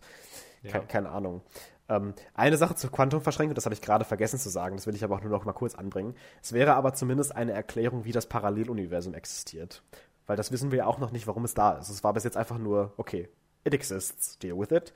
Und so ist es halt einfach vielleicht deswegen da, weil das halt die Route ist, die das andere Universum nicht genommen hat quasi, von der Quantumverschränkung, you know. Und äh, sich deswegen aber auch immer wieder miteinander kreuzt und gegenseitig bedingt. Das wäre so meine Erklärung dafür. Was es nicht unbedingt besser machen muss, alles gut. Aber ich finde es zumindest schön, dass man einen gewissen Erklärungsansatz bekommt, warum das Paralleluniversum existiert. Warum haben wir dann die anderen fünfundzwanzigtausend Paralleldimensionen noch nicht gesehen? I mean, Season vier. ähm... Fände ich sehr lustig, wenn einfach äh, jetzt noch eine Special Season kommt und man äh, zehn Episoden hat, wo man jeweils eine Minute in einem neuen Universum ist. That would be so fantastic. Das wäre ähm, sehr messy, aber ist, ich wäre dabei. Es ist ja so schon messy. Um, ja, keine Ahnung. Ich habe gar nicht mehr so viel zu sagen, es ist, wie gesagt, es war für mich auch eine, wenn ich auch nicht so ganz krass dagegen bin wie du, doch eine eher schwächere Se- äh, Folge der, der Serie. Hab aber doch noch sehr viel Hoffnung in die letzten zwei Folgen. Tatsächlich. Ich glaube auch, dass mich das Finale auch wieder mehr reinziehen könnte. Ja. Könnte. Ich, Kön- könnte, ja. Ich habe ja wirklich auch gar keine Ahnung, was passiert, was eigentlich auch nicht immer so ein schlechtes Zeichen sein muss. Nee. Das äh, kann ja durchaus wieder sehr cool werden. Ich bin sehr gespannt, was sie sich noch so äh, einfallen lassen haben, um diese Story jetzt abzuschließen. Und ob es einen Moment gibt wieder, wo man dann sagt, oh, jetzt sehe ich die ganze Serie wieder anders oder sowas. Ja. Äh, um, do, do you think, also man kann ja vielleicht ein ganz kurzes bisschen, das erste Mal vielleicht so in die Richtung denken, glaubst du, wir bekommen ein Happy End? Glaubst du, das wird darauf hinauslaufen, dass Jonas und, und äh, Martha miteinander sein können? Also ich bezweifle es halt super stark. Also ich kann mir halt nicht vorstellen, dass das irgendwie in einem Happy End endet. Also eher so also ich kann mir aber bitte, auch bitte sweet Ding vielleicht, you know. Ich, ich fände es aber auch irgendwie komisch, wenn gesagt werden würde, dass sie tatsächlich jetzt dieses eine Universum, diese eine Dimension retten und die andere nicht retten können. Ich also glaub, das wurde ja jetzt auch schon von auch. Adam auch so anders gesagt und sowas, aber wem man jetzt wirklich da beim Wort glauben kann, äh, das ist ja immer so die Frage. Mhm. Und ist dann irgendwie, weiß ich nicht, bei der Erschaffung einer neuen Welt vielleicht landen muss. Weil es wäre, glaube ich, so super unbefriedigend, wenn wirklich einfach dieser Knoten gehalten wird ja. und dann gesagt wird, jetzt ist die Serie halt vorbei und das der Knoten wurde erfolgreich aufrecht gehalten. Das nein, ist halt nein. sehr antiklimaktisch. Ich, ich glaube und auch, dass wir beide Welten verlieren. Ja. Und das finde ich auch, auch gut. Und das ist auch, soll das Dass alles Jonas sein. Pläne tatsächlich mal klappen oder Adams.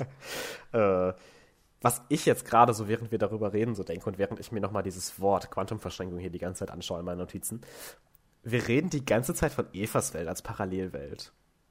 Was ist, wenn Adams Welt auch eine Parallelwelt ist? Und wir vielleicht irgendwie, weil es ja auch immer gesagt wird, diese Dreifaltigkeit, Vergangenheit, Gegenwart, Zukunft, und wir bis jetzt ja nur zwei Welten haben, vielleicht gibt es ja tatsächlich eine dritte Welt. Du meinst ja immer ein dritter Jonas. Vielleicht gibt es ja eine ganze dritte Welt und beides sind Parallelwelten. Ja, ich meine, Parallelwelten sind halt parallel, weil nicht die eine anders wichtiger ist als die andere, sondern weil sie parallel sind. Nein, true, ich weiß, aber wir, wir reden ja von der einen Welt immer so als die, die, die echte Welt und das andere ist Evas Welt, die davon abweicht. Ja. Aber es kann ja auch sein, dass, dass beide von irgendwas anderem abweichen oder dass noch irgendwie was ganz anderes gibt und, und, und beide irgendwie zusammengeführt werden müssen am Ende in eine Welt. Ja, ja klar. Äh, das mit dem Zusammenführen ist ja sowieso schon das Ding, aber ich würde vielleicht auch diese Dreifaltigkeit eher darin sehen, dass sie halt jetzt diese beiden Universen opfern müssen, um diesen Neustart anzufangen. Und dieser ja, okay. Neustart, diese dritte Welt, dann halt wieder zu der Dreifaltigkeit ja. als Thema der Serie dann zurückläuft. Kann ich auch durchaus so sehen. Also das wäre auch, äh, ja. Weil ich fände es jetzt ein bisschen komisch und viel auch noch zu erzählen, wenn sie jetzt noch eine dritte Dimension irgendwie reinbringen. Mhm. Natürlich würden sie das nicht dann irgendwie in einem Umfang machen, wie jetzt äh, Evas Dimension nein, nein. wurde. Aber äh, das wäre dann nochmal, glaube ich, ein sehr großes Fass, was man aufmachen würde. Und ich weiß nicht, ob dafür zwei Episoden ausreichen. Man kann gespannt bleiben, auf jeden Fall. Ähm, ja. Ja, mehr habe ich gar nicht zu sagen. Ich bin trotzdem immer noch sehr gespannt und freue mich auf die nächsten zwei Folgen. Äh, und dann ist es vorbei, für immer und ewig. Ähm, ich habe auch jetzt gedacht, da die, ich finde, diese Staffel vor allem so fucking voll ist mit allem. Ob es nicht tatsächlich vielleicht auch einfach besser gewesen wäre, wenn man das Ganze nochmal irgendwie mit zwei mehr Episoden aufpeppt. Ich meine, die erste Staffel hat ja auch zehn Episoden gehabt und nicht acht. Und das Ganze so ein bisschen zu entzerren, um das Ganze so ein bisschen, ein bisschen mehr breathen zu lassen. Mhm. Ähm, ich weiß nicht, ob es dann tatsächlich hinterher besser gewesen wäre, keine Ahnung. Aber ich kann mir vorstellen, dass man so zumindest einige Sachen, die sich so ein bisschen gerusht anfühlen, wie zum Beispiel das mit der Quantumverschränkung, ein bisschen organischer in die Story mit ein hätte bauen können. Ja, und vielleicht auch dann noch ein paar Charakteren und Story-Arcs nochmal ja. mehr Bedeutung in sich zuschreibt, dass man irgendwie äh, bei vielen Charakteren nicht nur das hat, ja, das muss jetzt so passieren, damit dieser Knoten so bestehen bleibt, ja. das muss jetzt so passieren, das muss jetzt so passieren, das muss jetzt so passieren und deswegen passiert dir das jetzt und deswegen musst du das machen, ja. sondern dass den Charakteren auch nochmal eine innere Motivation gegeben wird und dass mhm. sie innerlich nochmal so einen kleinen Arc haben, ja. wo sich das nochmal mehr redeemt, als nur im Großen und Ganzen jetzt so funktionieren zu müssen, ja. wenn du verstehst, was ich meine. Das hatte ich zum Beispiel jetzt auch an, gerade in dieser Folge, die, der ganz letzte Shot, wenn äh, Magnus und Charlotte da, nicht Charlotte, Magnus und äh, ja, seine Freundin halt, keine Ahnung, wie die heißt, äh, yeah, yeah. dann da sitzen und äh, so richtig so, oh fuck, meine, meine Schwester hat recht und dann sterben. Yeah. Ähm, fand ich an sich ein total cooles Image und schönen Moment, keine Frage, aber ich hatte halt nur Connection zu den zwei Figuren, weil die halt auch so beide ja, so stimmt. zero developed sind. Ja. Und immer nur Boyfriend und Girlfriend sind, in beiden Welten. Aber da sie sind das einzige, ich dir hundertprozentig zu, ja. aber sie sind das einzige Paar, was zusammenbleibt in der Serie. Alle anderen haben irgendwelche Affären oder sterben oder was auch immer. Und nein, beide sind in beiden Welten bis ans Ende zusammen. Ja, wer weiß. Vielleicht ja. kommt Ulrich nochmal irgendwie ins Spiel. Und, äh, mit seiner eigenen Tochter, what the fuck. Obwohl, also, nee, das ist ja gar nicht seine Dark Tochter. Zutrauen. Also, es, es, ist gar ist nicht auch, so. Es ist ja auch gar nicht seine Tochter. Ist gar nicht seine Tochter, ja. Nein, aber, ist die Freundin äh, seines Sohnes. Das ist nicht unbedingt besser, aber... Es, es wäre jetzt aber auch nicht ein Fast-Stretch für Dark. Oh mein Gott, Let, let's not go that, down that road. Nee, nee, okay. nee, auf gar keinen Fall. Ja. Gut, wir haben schon wieder doch lange drüber geredet, weil es dann doch ein paar Punkte waren, die wir... Es war gar nicht so viel, über, äh, über das wir geredet haben, aber wir haben uns über ein paar Punkte sehr fokussiert ja. unterhalten und äh, finde ich auch super interessant, dann die Eindrücke so ein bisschen verschieden ja. äh, aufzunehmen und... Äh, ja, vielleicht, pa- ich, ich hoffe sehr, dass es mich dann jetzt nochmal in den letzten beiden Episoden sehr packt. Das hoffe ich auch. Das würde ich jetzt auch gar nicht äh, so unbedingt ausschließen wollen, weil ich glaube, es kann immer noch sehr gut passieren, dass ich bei den letzten beiden Episoden immer noch dann jetzt wieder sehr dabei bin und äh, mich über Dinge wieder freuen kann in meinem Leben. Okay, let's not be that drastic, aber... Ja gut, dann lass uns mal von Dark weggehen, außer ja. du hast jetzt noch irgendeinen sehr wichtigen Punkt. Nein. Äh, ich glaube aber nicht. Ich habe nichts mehr. Zu unserer Top drei, und zwar Top drei Episoden in T V-Serien, I guess, ja. Muss man das noch groß erklären? Ich glaube, es ist selbsterklärend, wenn wir... Ich habe es am Anfang ja schon mal kurz angerissen, dass genau. ich auch nicht nur darauf bedacht war, okay, this is the, the best written episode of all time, sondern auch im Kontext der Serie drauf geachtet habe, wenn vielleicht mal ja. was anders gemacht wird als sonst, wenn, wenn das irgendwie heraussticht oder wenn es einfach im Kontext der Serie die beste Episode meiner Meinung nach ist von einer Serie, die ich sowieso schon gerne habe. Ja, genau. Bei mir ist das jetzt auch wieder nicht die ultimative Liste, aber einfach so Episoden, die mir aufgefallen sind. Weil ich mir dachte, oh, das ist mal... Äh, also ist bei mir nicht immer so, dass es jetzt mal extrem heraussticht, dass es jetzt mal was ganz anderes ist oder so von der ja. Serie und das extrem gut ist, aber wo diese Episode im Speziellen dann aber doch nochmal mehr im Gedächtnis bleibt, als jetzt vielleicht die anderen Einzelepisoden. Vielleicht ist es um es so auszuholen. Mhm. Und ich habe... Also Felix nur ein bisschen und ich habe Breaking Bad gar nicht gesehen, deswegen wird Breaking Bad auch hier nicht auftauchen. Ja, ich bin doch dabei, fleißig. Also nicht fleißig, aber ich bin dabei. Ja, ich will es ja auch eigentlich immer noch irgendwann mal anfangen, aber es gibt halt so viele Filme und Serien, die ich immer gucken will und da fällt es mir gerade schwer, ein bisschen noch mit so einer Fünf-Staffel-Serie anzufangen ja, oder so. Ja, du musst ja auch erst noch ganz viele andere kurze Serien schauen. Arrested Development.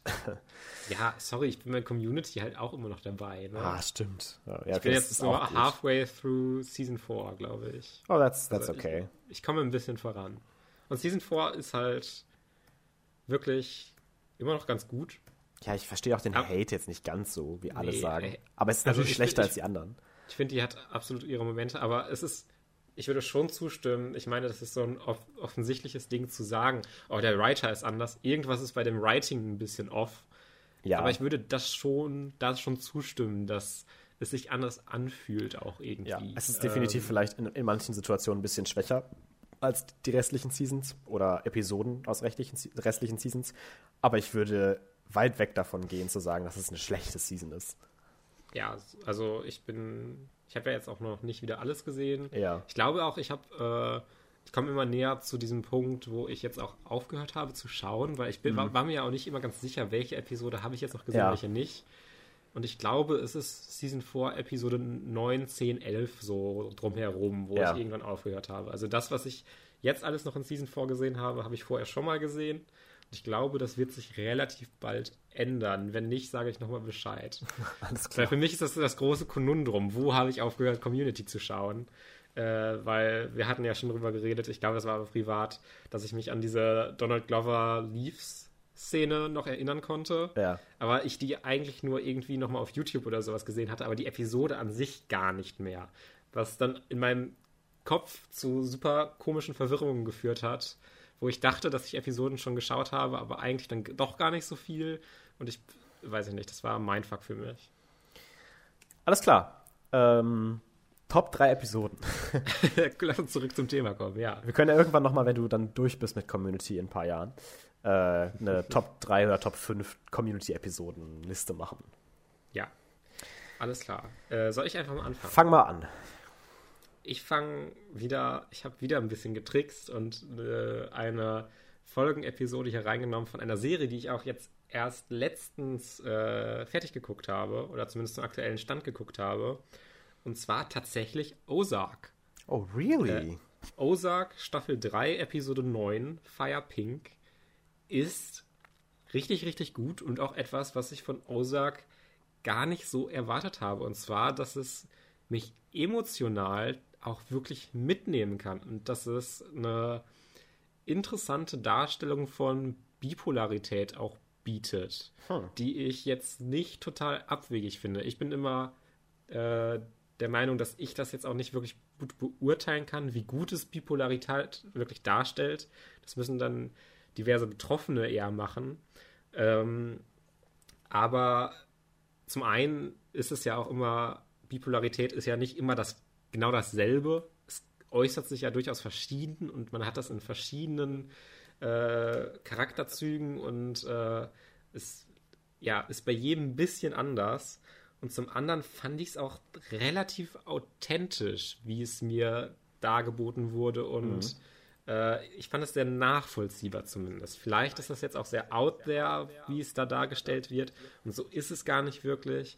Aber diese krassen emotionalen Schwankungen, so eine äh, und so eine äh, Spontanität, so eine, äh, mir fällt das Wort gerade nicht ein, ähm, Impulsivität vielleicht, Mhm. Äh, die wird, finde ich, echt gut dargestellt und ich habe viel in I M D B-Bewertungen und sowas gelesen, dass das auch sehr bemängelt wird. Für mich ist es aber einfach so, auch noch so eine Zeichnung des Krankheitsbildes und wie dann andere Figuren damit umgehen müssen und äh, die hat mich tatsächlich richtig gepackt, diese Episode, weil ich es auch einfach nicht erwartet habe, dass Ozark, eine Serie, die über, finde ich, alle drei Staffeln wirklich auch gut ist, äh, aber mich vorher nie so wirklich emotional gepackt hat, da so richtig mitnimmt. Und es ist auch wirklich fantastisch gespielt von äh, Tom Pelfrey, heißt er, glaube ich. Keine Ahnung. I, I'm not sure.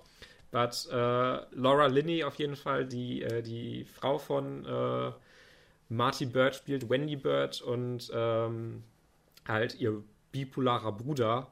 Es ist wirklich, wirklich gut gespielt und hat mich sehr, sehr mitgenommen. Äh, und vielleicht ist diese Episode, sucht die nichts in so einer Top drei der besten Episoden, aber wir haben ja schon ein bisschen erläutert, dass es auch viel darum geht, zu sagen, oh, diese Episode hat mich irgendwie so plötzlich gecatcht, was mhm. ich vielleicht auch nicht so erwartet habe.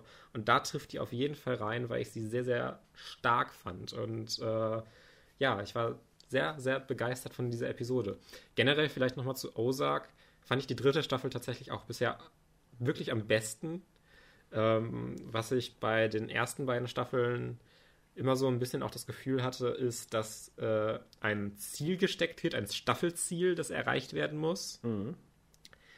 Äh, was ich auch generell eine gute Idee finde, das zu machen, um ein bisschen Progress zu zeigen im Grunde, dass man irgendwie was näher kommt oder was nicht. Was das Problem, finde ich, bei Ozark teilweise so ein bisschen ist, dass man nicht so richtig gut das ein Gefühl dafür hat als Zuschauer, wie nah sie jetzt dem Ziel sind und wie weit es noch weg liegt. Mhm. Wenn du verstehst, was ich meine. Dass man das mhm. nicht immer so ganz nachvollziehen kann. Und in der dritten Staffel gibt es einen, einen sehr anderen Approach und einen mehr charaktergetriebenen Ansatz, finde ich auch nochmal, der mir dann extrem gut gefallen hat. Und die dritte Staffel ist wirklich sehr spannend. Ich war bei den Charakteren sehr dabei, hat dann auch wirklich so überraschende Episoden, wie halt die, die ich jetzt gelistet habe. Und hat mich wirklich sehr, sehr begeistern können. Ähm, die, wenn ich die Staffeln so ein bisschen ranken würde, würde ich die dritte nach ganz oben t- tun. Die erste ist dann auf dem zweiten Platz. Die zweite wäre auf dem letzten Platz, äh, weil die zweite so ein bisschen, finde ich, Pacing-Probleme hat und es ein bisschen schneller und zügiger vorangehen könnte. Und äh, die erste Staffel ist sehr gut in, für sich auf jeden Fall. Äh, hat auch schon so ein paar Charaktermomente, aber ich finde, die dritte Staffel ist einfach nochmal sehr viel ausgefeilter und äh, mehr entwickelt. Mhm. Und bringt auch wirklich am Ende dieser Staffel, der dritten, äh, die Charaktere so gut in Stellung für die vierte Staffel und setzt sehr die verschiedenen äh, Handlungsträger und äh, ja, Figuren in Stellung für die letzte und vierte Staffel, äh, dass ich mich sehr, sehr auf die vierte freue. Und äh, es ist, zum einen ist die dritte Staffel eine Transitional-Staffel für das große Finale im Grunde, um jetzt endlich die Schachfiguren alle in Position zu bringen. Mhm. Zum anderen schafft sie es aber auch einfach, eine fantastische Staffel für sich zu sein, was einfach wirklich, wirklich ich dem nicht höher anrechnen könnte. Es ist, äh, ich, du merkst, ich bin schon irgendwie sehr begeistert, was ich bei den ersten beiden Staffeln von Ozark nicht so erwartet habe, dass ich mal so begeistert darüber sprechen würde. Das hört sich doch cool an. Also, äh, ich will die Serie auch unbedingt nochmal schauen. Hab's aber bis jetzt noch nicht geschafft. Jetzt, ähm, jetzt kommen die ganzen Leute und sagen, oh, Er, er feiert jetzt Ozark so sehr, aber hat Breaking Bad nicht mal gesehen. Wie kann er das überhaupt machen? Also, äh, ja, aber ist mir egal, Leute. Ist mir egal. Ist mir egal. Ich hatte einfach sehr viel Spaß damit. Und ich habe, bestimmt gibt es dann auch Breaking Bad-Episoden, die ich dann so unglaublich fantastisch finde. Vielleicht ja. auch nochmal besser als äh, Ozark. Wahrscheinlich sogar nochmal besser als Ozark. Aber, ja. Das habe ich halt einfach jetzt noch nicht gesehen und Ozark hat mich für das, was es ist, dann doch irgendwie sehr gepackt. Das freut mich. Ja, äh, mein dritter Platz ist total random at first, deswegen muss ich das unbedingt erklären äh, und fällt auch auf jeden Fall in diese Sparte eine spezielle Episode innerhalb einer Serie und etwas, was ich so von der Serie noch nicht kannte. Und es ist auch nicht die beste Episode der Serie, meiner Meinung nach, sondern einfach die, die ich am herausragendsten fand in dem, was sie so macht in dem Genre. Und zwar ist das die Episode Last Words von How I Met Your Mother tatsächlich. äh, und zwar ist das die Episode, Spoiler-Alarm, in der Marshalls Vaters Beerdigung ist. Ich weiß nicht, ob hm. du dich erinnern kannst. So ein bisschen. Dass der Vater gestorben ist, da kann ich mich schon dran erinnern. Und äh, genau, das war in der Folge davor, auch eine fantastische Folge. Ähm, aber in dieser Folge ist tatsächlich die Beerdigung. Und How I Met Your Mother ist eine Comedy-Show und hat immer mal wieder ernste Momente dazwischen gehabt, klar. Aber die ganze Folge ist so depressing. Und das fand ich halt, als ich das das erste Mal gesehen habe und auch immer bei meinen plentiful Rewatches, äh, immer wieder so erstaunlich, dass du als Serie die, die Eier hast, als Comedy-Serie, eine ganze Folge wirklich über eine Beerdigung zu machen und das Ganze nicht ins Lächerliche zu ziehen und das Ganze wirklich dark und real zu halten. Also natürlich gibt es Jokes, keine Frage, aber verglichen mit anderen Folgen der Serie ist es vielleicht, operated das vielleicht auf einem zwanzig Prozent Level vom Rest. Und das finde ich halt einfach so impressive, dass du, das ist die sechs, sechste Staffel mittlerweile dann der Serie, dass du, dass die Writer, die Creator genug Faith haben in ihre, ihre Figuren als solche, die Charaktere, als dass sie sagen, okay, wir deviaten jetzt komplett von unserem Genre und machen jetzt hier mal eine Drama-Episode und eine traurige Episode durch und durch. Und es funktioniert. Und du hast immer noch deren Personalities, die durchaus durchkommen. Du hast immer noch unterhaltsame Momente. Aber ein Großteil der Serie ist einfach so stimmungsgeladen, mit dieser Trauer, dass du halt als jemand, der ein großer Fan von der Serie ist und bereits sechs Staffeln äh, mit diesen Figuren verbracht hast, richtig durch den Screen fühlen kannst, wie sehr das gerade Marshall natürlich, aber auch den Rest der Figuren affected. Mhm. Und äh, das Ende der Folge ist ja dann, dass äh, Marshall die ganze Zeit äh, f- überlegt, ob er sich dieses, dieses Recording, was sein Vater ihm hinterlassen hat, was er sieht, dass er eine Message hat quasi auf, auf der Answering Machine seines Phones äh, von seinem Vater, kurz bevor er gestorben ist. Und er ist die ganze Zeit am Debaten, ob er sich das anhören soll. Ob er äh, wissen will, was sein Vater zu ihm gesagt hat. Denn die Folge heißt Last Words und geht halt darum, wie alle Figuren miteinander darüber reden, was letzte Worte bedeuten, was das für ein Meaning haben kann, was die letzten Worte deren Close People zu denen dann wären. Und äh, Marshall sich am Ende dann dazu entscheidet, okay, I have to listen to it. Und es ist einfach ein Pocket-Dial. Und da ist nichts hinter.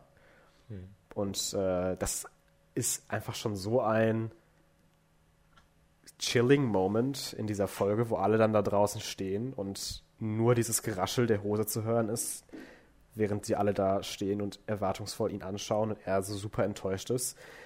Und dann aber am Ende tatsächlich doch noch der Vater das merkt und dann sagt, oh, huh, uh, must have been a pocket dial. Uh, how does my ass sound to you? So, so richtig, wie, wie er halt die ganze Zeit mit ihm so gesprochen hat.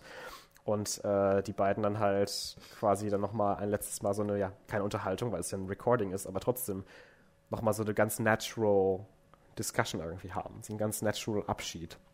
Mhm. Und uh, Marshall sich dann aber dazu entscheidet, nicht diese letzten Worte seines Vaters zu sharen mit jemandem auf der Beerdigung, sondern in seiner Rede, in seiner Eulogy dann die anderen letzten Worte, die ein bisschen witzig sind. Ich glaube, das war irgendwie äh, leih dir Crocodile Dundee drei aus, der ist immer noch geil. Und äh, da war er halt so enttäuscht am Anfang, dass das die letzten Worte seines Vaters sind.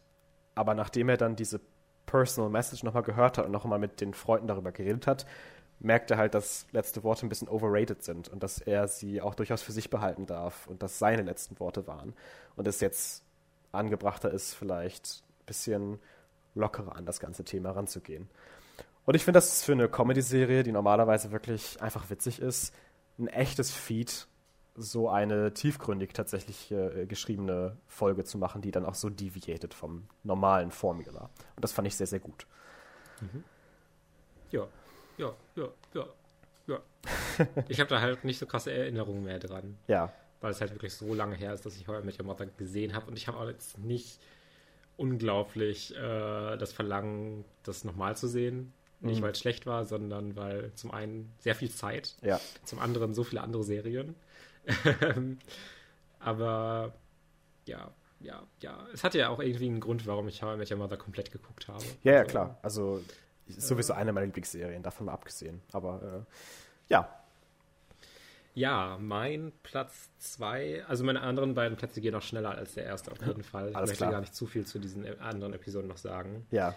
Äh, ist tatsächlich The Handmaid's Tale, Staffel eins, Episode sechs, A Woman's Place. Huh. Äh, diese Folge ist nicht so, als ob sie äh, unglaublich äh, anders ist als die anderen Folgen, dass sie von, dass sie von ihrem Format so abweicht. Aber sie hat, finde ich, eine fantastische Mischung aus er- neuen Erkenntnissen und Twists über die Welt, in der das Ganze spielt und wie sie funktioniert. Und wirklich dieses psychologische Dilemma, was dann noch weiter aufgebaut wird und was noch verstärkt wird, was hier schon fast ihren Höhepunkt erreicht, äh, mhm. für zumindest die persönliche Gesch- Geschichte von Offred. Äh, oder ich weiß nicht mehr, wie ihr, wie ihr richtiger Name war. Das tut mir ein bisschen leid, weil das ja eigentlich äh, so ein bisschen äh, ja, sie wieder auf ihren, äh, ihren Herren so degradiert, äh, wenn ich sie jetzt auch mit diesem Namen äh, beschreibe. Aber ich sage jetzt einfach mal Offred. Ähm, Ja, ist eine sehr, sehr gute Folge, die das verbindet, die mir äh, das charakterlich weiter aufzeigt, wie dieses Dilemma weiter ansch- an, an, anschwellt, anschwillt und äh, noch wirklich ein paar schöne Plot-Elemente mit reinbringt, die dann auch die restliche Serie die restlichen Folgen der Serie nochmal mehr in Fahrt bringen. Huh. Ja, mehr habe ich dazu, glaube ich, gar nicht zu sagen. Ich habe von The Handmaid's Tale immer noch nur Staffel eins gesehen, aber ich habe auch gehört, dass die zweite, dritte Staffel so ihre Schwächen haben und die erste Staffel erzählt ja auch eigentlich die gesamte Handlung des Buches. Deswegen ist mein Interesse auch gar nicht so riesig an Staffel zwei und drei, ähm, obwohl mir die erste Staffel so gut gefallen hat. Und besonders diese Episode sticht für mich nochmal heraus, weil wenn ich an irgendwelche äh, Revelations und Charaktermomente nochmal in der, in der Serie denke, dann denke ich an diese Episode. Sehr schön. Ja, ich äh, habe ja nur, ich glaube, zwei Folgen geguckt oder drei oder eine. Ich bin mir gerade nicht mehr so ganz sicher. ähm, und ich fand die Serie auch durchaus gut, aber es war halt auch wieder so ein, es fehlte so der Funke, der überspringt, weißt du. Mhm. Ich kann mir vorstellen, dass ich die vielleicht irgendwann nochmal weiterschaue, aber at this point right now, I'm just not ready. Ja, es ist, es ist ja gar nicht mal so unwahrscheinlich, dass es jetzt wirklich passiert, also in der echten Welt, dass alles so untergeht, ja, und alles so autoritär wird. Äh, that's scary. Ist ein bisschen scary, ja. Alles klar. Äh, ich gehe ein bisschen weg von scary mit meinem zweiten Platz. Und zwar äh, ist es eine Serie, die ich tatsächlich vor ein paar Tagen, also an einem Tag, nochmal durchgeschaut habe, weil mir danach war. Und zwar Fleabag, die erste Folge der zweiten Staffel. Ja, da äh, habe ich schon extra keine Folge von reingenommen, weil ich mir relativ sicher war, dass du die ja. irgendwie mit reinnehmen ähm, wirst. Ich, ich will nicht sagen, dass diese Folge irgendwie ein Stellvertreter ist für die gesamte Serie, weil dafür ist die Folge an sich auch einfach zu gut. Nichtsdestotrotz habe ich nach diesem Rewatch auch nochmal gemerkt, was für eine perfekte Serie Fleabag ist. Und wie viel ich daraus einfach aus jeder Folge und jeder Sekunde ziehen kann und mitnehmen kann. Äh, die erste Folge der zweiten Staffel hat keinen Namen, die, die Episoden haben keinen Titel. Ich habe sie jetzt einfach mal Engagement Dinner genannt. Denn äh, der Vater von ihr und ihrer Schwester und äh, ihre Godmother, also seine lang- langjährige Freundin, haben sich jetzt engaged und wollen heiraten. Und dann ist da das Engagement Dinner. Äh, immer noch der Fallout von dem Finale der ersten Staffel, das sie, also Fleabag und ihre Schwester, ein Jahr nicht miteinander geredet haben, sie und ihr Vater lange nicht miteinander geredet haben und das alles ein bisschen awkward ist, so wie Family, denn das halt in so einer dysfunctional Family halt manchmal sein können. Und da gibt es dann einen neuen Charakter von dem Priest, äh, dem Hot Priest, gespielt von Andrew Scott, der äh, eingeführt wird und das Ganze ist von Dialog zu Dialog, wird es einfach besser und besser und die einzelnen dargestellten Situationen sind zum einen so witzig, so profound, so relevant und so gut einfach, dass ich, ich will gar nicht so wirklich spoilern möchte, weil ich halt einfach denke, dass man aus dieser Folge so viel mitnehmen kann, wenn man noch nicht genau weiß, was passiert. Und äh, ja, das ist der Auftakt zu einer der besten Staffeln in meiner Meinung nach Television right now, äh, bietet diese Folge. Und äh, ja, auch meiner Meinung nach die beste Folge der Serie ist, vielleicht. Und ich da einfach sehr, sehr dabei war bei diesem ganzen Banter und dem Hin und Her und den mhm. emotional Moments und diesen Momenten, wo du dir denkst, oh mein Gott, bitte schlag ihn einfach oder sowas. Und es dann auch genauso ja, passiert. Ja, diesen Charakter, diesen Mann ja. von, der, von der Schwester. Ja. Wirklich, wie sehr man den die Folge überhasst. Aber auch wie schlimm es ist. Also und, wirklich... Oh. Und dann, und dann die, die Godmother, die halt auch die beste Figur in aller, aller Zeiten ist. Yeah. Von Olivia Colman, so perfekt gespielt. Und es ist, es ist so, es ist einfach fantastisch. Ich, mir fehlen so ein bisschen die Worte für Fleabag, weil ich Fleabag einfach, da ich jetzt auch vor ein paar Tagen nochmal rewatcht habe, von Anfang bis Ende, einfach so toll finde und so liebe. Und äh, für mich einfach dann so doch die, die beste abgeschlossene Serie, meiner Meinung nach, die es gibt, ist. Ja, Fleabag ist sehr toll. Hab da gar nicht so viel zu, äh, hinzuzufügen, aber ja, tolle Serie, tolle Folge. Definitiv. Mein erster Platz ist leider überhaupt nicht überraschend. Ähm, ich weiß auch, dass es ein bisschen lame ist, aber ich, ich konnte die Serie und dann auch irgendwie diese Folge auch nicht nicht reinnehmen. Und zwar ist es natürlich Mister Robot. Natürlich. Und zwar äh, Staffel vier, Episode sieben, Proxy Authentication Required. Alles klar.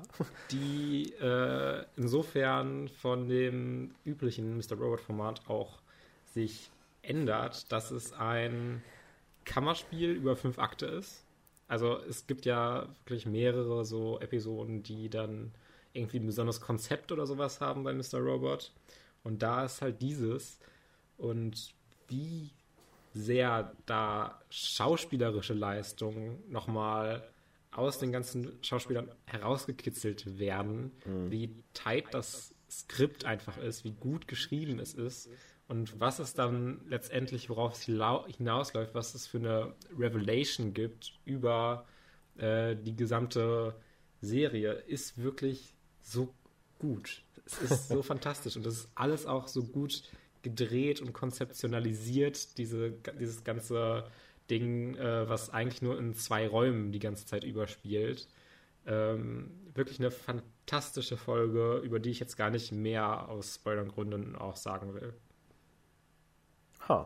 Ja, es ist auch eine Serie, die ich unbedingt noch schauen will und weiterschauen will. Ich habe ja zwei, drei Folgen schon mal geguckt, war aber auch da noch so ein bisschen alienated von diesem ganzen Thema der Sache, was mich so zero interessiert. Aber du hast ja schon mehrfach gesagt, dass es ein bisschen weggeht irgendwann von diesem ganzen äh, Computergedöns und mehr in diese Charaktere und die den Plot rein delft. Aber ich meine, das Computergedöns, es bleibt immer noch in gewisser Weise da. Aber, ja, aber vielleicht nicht mehr so ähm, extrem. Ja, das stimmt schon. Die erste Staffel ist auf jeden Fall die, die am meisten fokussiert aufs Hacking wirklich ist. Ja. Und danach äh, wird es viel mehr Fucked-Up-Shit. Ich werde das bestimmt irgendwann nochmal alles schauen und bin auch sehr gespannt, äh, wie es mir dann tatsächlich selbst gefällt.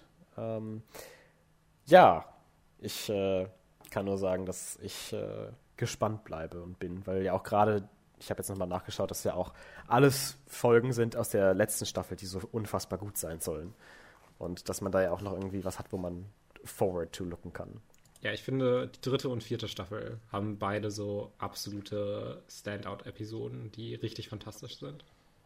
Nice.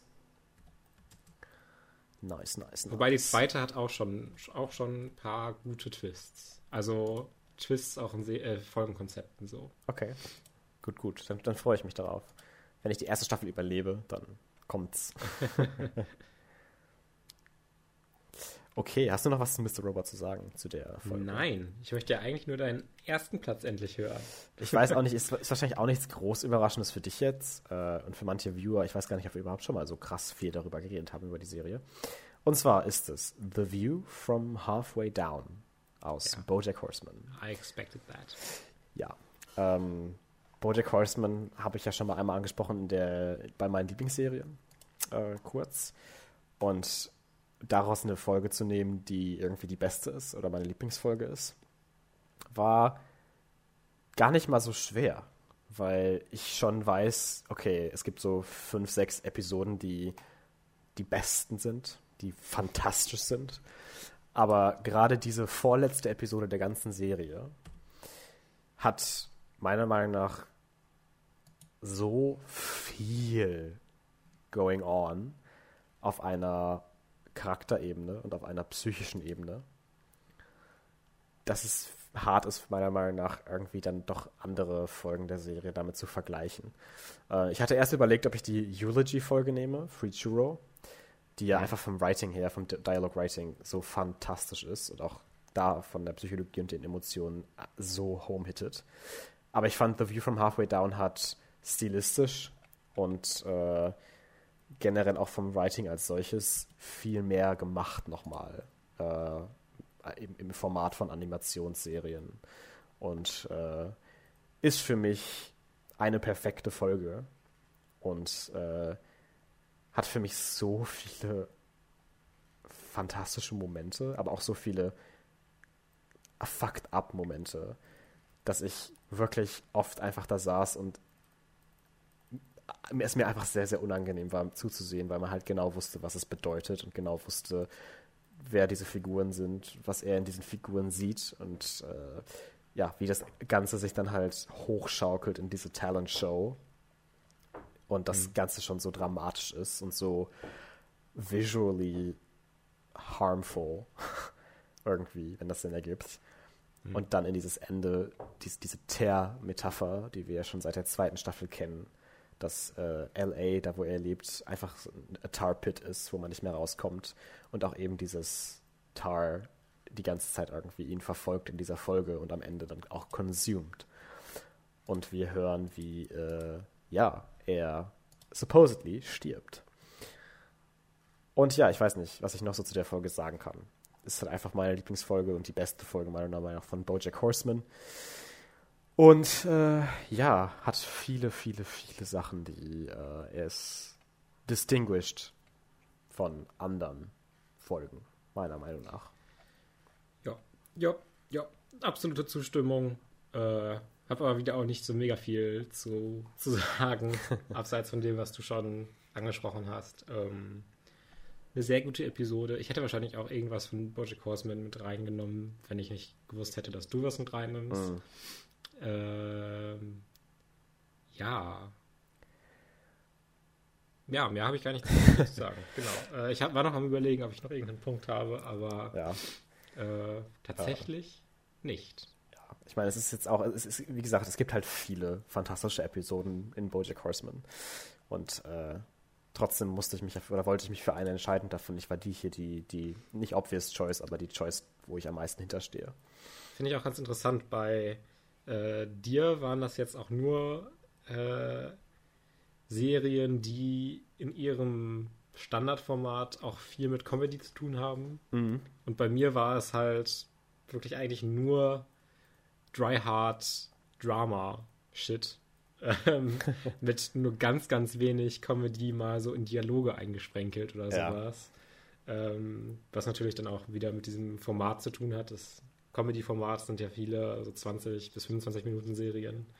Ähm, aber finde ich ganz interessant, dass das dann so mit unseren Episoden so aufgeteilt war ein bisschen. Ja, fand ich ganz gut. Cool. Ähm, dann haben wir das auch hinter uns gebracht, die Top drei Episoden. Ähm, fand ich ziemlich interessant, nochmal so verschiedene Sichtweisen auf verschiedene Serien zu hören, die vielleicht auch so ein bisschen die Zuhörer dazu animieren, sich solche Serien dann mal anzuschauen. Auch wenn man jetzt vielleicht so ein paar Sachen gespoilert bekommt, äh, nicht davor zurückschrecken. Es passiert noch eine ganze Menge mehr in solchen Serien und, und Episoden, die wir hier nicht gecovert haben, die Sachen. Ich finde es auch, ehrlich gesagt, wenn irgendjemand noch nicht so viel Interesse, Interesse an, an einer Serie hat, finde ich es auch wirklich, vielleicht hilft es manchmal mehr, einen Spoiler schon vorwegzunehmen. Vielleicht auch das, ja. Um die Leute anzufixen. Felix, ich habe tatsächlich jetzt in der letzten Woche es endlich geschafft, The Old Guard zu gucken. Oh, tatsächlich? Ja. Und der war ganz, ganz, in, ganz okay, ganz in Ordnung. Ja, ich, ich habe ja schon vermutet, dass er dir nicht so ganz so viel bringen wird wie mir. Äh, ich meine, ich fand ihn ja auch nicht ja. gut oder fantastisch oder so. Ne? Es war halt ein solider Film für mich, ein solider Action, Actionfilm. Ja, das war absolut. Hatte einen, finde ich, sehr schlechten Willen. Oh mein Gott, ja. Äh, ich finde auch, die Action hätte man ein bisschen cooler angehen können. Gerade wenn man so ein Konzept hat, finde ich, dass man das ein bisschen in die Action noch mit rein mehr involvieren könnte. Dass sie irgendwie äh, dann tausende Messerstiche oder sowas auf sie einprasseln lassen oder ja. irgendwie einen, einen, eine bestimmte Verletzung taken, um dann aber, die eigentlich schon vielleicht tödlich sein könnte, um dann aber halt einen Shot an, auf das Gegenüber zu bekommen, äh, den sie sonst nicht gehabt hätten. Und ja. äh, ich denke mir halt so, mein Gott, wenn da irgendwie so ein John Wick-Choreograf und Director oder sowas dran wäre, mhm. was man mit dem Konzept dann actionmäßig auch alles machen ja. könnte und wie es vielleicht ja auch, Achtung, kleiner Spoiler im zweiten Teil, wenn der tatsächlich produziert wird, ähm, weitergehen könnte mit Leuten, die gleiche Fähigkeiten haben, die dann gegeneinander kämpfen. Es ja. könnte in diese Richtung gehen. Ähm, da kann man sehr viel coole Action-Scheiße ja. machen, weil, wie ich schon gerade sagte, wenn du auch noch diese zwei gegenüber hast, die die gleichen Fähigkeit haben und dann irgendwie hunderte Kugeln oder Messerstiche auf sich gegenseitig einwirken lassen, äh, das kann sehr, sehr amazing sein, wenn man es richtig umsetzt. Und ich, ich habe ich hab auch mir während des Films schon so gedacht, ja, wird der zweite oder der dritte Teil jetzt einen Villain introdu- introducen, der halt die gleichen Fähigkeiten hat wie dieser Old Guard? Ja, ähm, also mir, ich, mir war ja von Anfang an klar, um jetzt vielleicht wirklich mal so ein bisschen zu spoilern, dass äh, diese Geschichte über deren Freundin, äh, die in, unter Wasser jetzt immer wieder stirbt und lebt und stirbt und lebt, dass das ja nicht ohne Grund gesagt wird. Und das war mir so klar, dass sie dann nochmal irgendwie auftritt oder irgendwie in irgendeiner Form angeteast wird, dass sie doch dann nochmal vorkommt. Weil anders, andernfalls hätte das wenig Sinn gemacht, das so ausführlich äh, darzustellen und zu sagen. Was ja, ich aber schon, schon sehr, sehr, sehr darauf aus, ja. dass es ein Sequel gibt. Genau. Und was, was ich, sonst, sonst, sonst ist diese ganze Storyline auch so ein ja. bisschen egal. Ja, und ich, ich sehe auch, ich sehe auch total deinen, deinen Punkt, dass man hier auf jeden Fall nochmal mehr hätte draus machen können aus der Action und so. Ich äh, glaube aber auch, dass das, ich war in Anführungszeichen Problem, das soll jetzt gar kein Excuse sein für den Film, aber ich meine, das ist eine Netflix-Produktion und mhm. äh, ich glaube, wäre das jetzt ein Major-Studio-Blockbuster gewesen äh, oder so ein, einfach so ein Major-Studio-Production, muss ja kein Blockbuster sein, äh, hätte man da vielleicht auch so ein bisschen mehr noch machen können. Zum Beispiel nämlich, was ich so ein bisschen vermisst habe, aber auch hundertprozentig wegen Budget-Reasons verstehen kann, so Shots oder Action-Sequenzen in der Vergangenheit, in anderen Epochen. Dass man halt da ja die Möglichkeit hat, theoretisch auch in, mit, mit Sequels und Prequels und Spin-Offs zu arbeiten und sich da ein ganzes Universum aufbauen kann mit Period-Pieces, was ich irgendwie ziemlich cool finde. Und äh, ich natürlich auch verstehen kann, dass man das in so einem kleinen Netflix-Film nicht einfach alles so filmen kann. Ähm, und da hoffe ich einfach drauf, dass man vielleicht dann mehr Budget bekommt für den nächsten Teil und das Ganze dann vom Worldbuilding her und von den Szenen in der Vergangenheit und von der Action einfach ein bisschen nochmal uplevelt. Und äh, ich hatte ja gesagt, äh, zur Introduction, äh, als ich dir gesagt habe, dass der Film durchaus auch irgendwo sehenswert ist, dass es so ein bisschen der Blueprint für den modernen Blockbuster ist. Ähm, mhm. Nicht im Sinne von Qualität unbedingt, sondern im Sinne von Representation. Äh, wie das hier gemacht wurde mit L G B T-Representation, fand ich ziemlich gut und ziemlich cool. Äh, wie das hier gemacht wurde mit äh, Diversity im Sinne von, von Race, fand ich auch echt gut. Und dass ich du verstehe ehrlich auch gesagt auch nicht, ich habe auf I M D B mehrere auch so Reviews gelesen, die halt eher gesagt haben, dass sie es störend finden, dass der Film so um diese L G B T-Repräsentation konstruiert ist. Aber ich finde das überhaupt nicht, hatte ich überhaupt nicht den Eindruck. Ich finde, das war so, so das war so voll nicht. Normal in dem Film. Es war halt so einfach da und das ist ja auch super, dass es einfach so da sein kann. Und äh, es ist ja auch nicht irgendwie ein Hauptthema des Films nein. oder sowas. Es gibt ja einfach nur Charaktere, die halt diese Hintergründe haben. Und ich finde, das macht sehr wenig bei dem Film unterschiedlich. Also ja, ich, ich mag den Film dann auf anderen Ebenen kritisieren, aber ich finde, die ist sehr, sehr für mich nicht so ganz nachvollziehbar, nee. Wenn man jetzt nicht homophob ist. Eben. Und, äh, also nicht, nicht, dass ich alle Leute, die das störend finden oder so, direkt als homophob irgendwie bezeichnen möchte, aber äh, ich kann diese Kritik aber zumindest nicht so ganz nachvollziehen. Ja, nee, also kann ich ebenso wenig nachvollziehen. Und ich finde auch, äh, dass das ja auch nochmal zeigt, vielleicht diese Kritik, dass es deswegen in Major Blockbusters immer so wenig Repräsentation gibt auf dieser Ebene, weil es anscheinend dann doch noch mehr Leute gibt, die so vocal darüber sind, dass das dann irgendwie stören könnte. Und da finde ich aber das schade, dass sich solche, ich sage jetzt mal tatsächlich Experimente, weil es wie gesagt kaum in irgendwelchen Major Studio Productions zu sehen ist, nur auf Netflix beschränken. Und dass ich halt hoffe, dass sowas halt auch in der Art und Weise, wie es hier gemacht wurde, immer häufiger in großen Produktionen zu finden ist. Ja, ja. Wo du das äh, letztes Mal auch gesagt hattest und ich auch so ein bisschen, äh, was man eigentlich nicht machen sollte, aber eben die I M D B-Bewertung durchgelesen habe, dachte ich auch wirklich, dass das jetzt irgendwie so ein riesengroßer Teil im Film ist. Dass es andauernd irgendwelche L G B T Q plus mhm. äh, Charaktere gibt und dass das einem die ganze Zeit so unter die Nase gerieben wird. Aber es ist halt einfach nicht so. Es ist halt einfach nicht so. Und äh, es gibt tatsächlich auch glaube ich, äh, straighte Charaktere in dem Film. Ob ihr es glaubt oder nicht. Wirklich? Habe ich gar nicht bemerkt. Also, ich weiß nicht. Ich, ich finde diese Kritik einfach so ridiculous. Aber, naja. Was soll man machen? Was soll man machen? Was soll man so ein machen? Megafilm ist es ja trotzdem letztendlich auch nein, nicht, also, nicht und für dich ja auch nicht. Aber nein, also ich hatte halt, ich habe den halt mit einer Freundin zusammengeguckt, mit einer gemeinsamen, die kennst du auch. Und äh, wir hatten halt einfach sehr viel Spaß bei dem Film zusammen, weil es halt einfach ein, ein sehr, sehr satisfying Film ist, finde ich. So mit diesen, mit dieser flashy Music und diesen crazy Action-Sequences und wow und cool und Dialog und Slapstick und ich weiß nicht, es war halt kein guter Film in dem Sinne, aber halt ein, ein solider, unterhaltsamer Film. Fünf. Ich finde, er hat auch ein bisschen lange gedauert, um ja, endlich ja, ja. so richtig in Fahrt zu kommen. Das, also, das, das haben wir am Anfang auch diese, gesagt. So, diese, dieser ganze Exposition-Drop am Anfang hätte man etwas zusammenstraffen können ja. und das nicht auf so viele verschiedene Ebene, äh, Szenen verteilen müssen, glaube ja. ich. Nein, das ist sicher auch definitiv so. Aber ich finde, für eine Netflix-Produktion dann auch nochmal war es durchaus solide. Ja, genau. Für so ein Netflix-Mainstream gerichtetes Ding genau. fand ich es auch so- solide, ohne ja. dass es jetzt äh, irgendwie die Neuerfindung des Rades ist. Nein, nein, das auf keinen Fall. Ja, sehr cool. Ähm, Gut. Ich habe auch einen Film geschaut, den äh, man durchaus noticen kann oder konnte im letzten Jahr. Und zwar Crawl. Der hm. Horrorfilm über die Alligatoren. Ähm, und ich bin überrascht, wie gut ich den fand.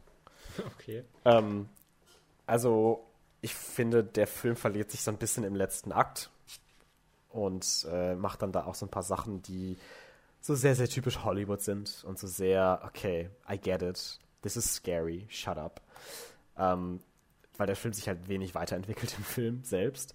Aber ich fand die ersten, gerade die Das, der erste Akt war fantastisch, meiner Meinung nach. Äh, es geht ja darum, dass ein Hurricane Florida hittet.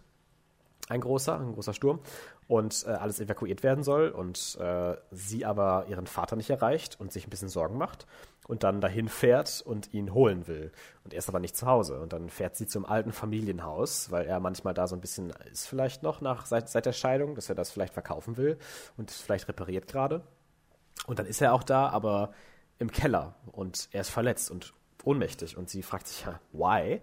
Doch bevor sie eine Antwort bekommt, ist dann da auch schon der Alligator um, im, im Crawlspace unten, unter dem Haus. Und äh, der Film macht einen fantastischen Job, meiner Meinung nach, diese für Leute, die dort wohnen, dann doch schon sehr relatable Threat von einem Hurricane abzusetten, wie sich das Ganze langsam aufbaut und wie das auch gefilmt ist und, und, und äh, Geshoot, geshootet, geschottet, ge- ach, ist auch egal. Geschottet. Äh, geschottet.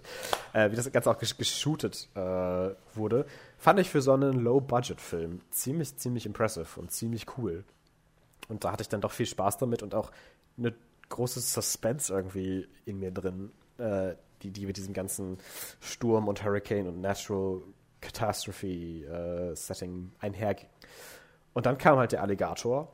Und das Ganze war auch durchaus plausibel, es war auch alles okay. Und ich meine, ich weiß nicht, wie oft es tatsächlich in Florida passiert, dass Alligatoren bei dir irgendwie im Crawlspace sind oder du mit solchen Alligatoren dich, dich rumschlägst.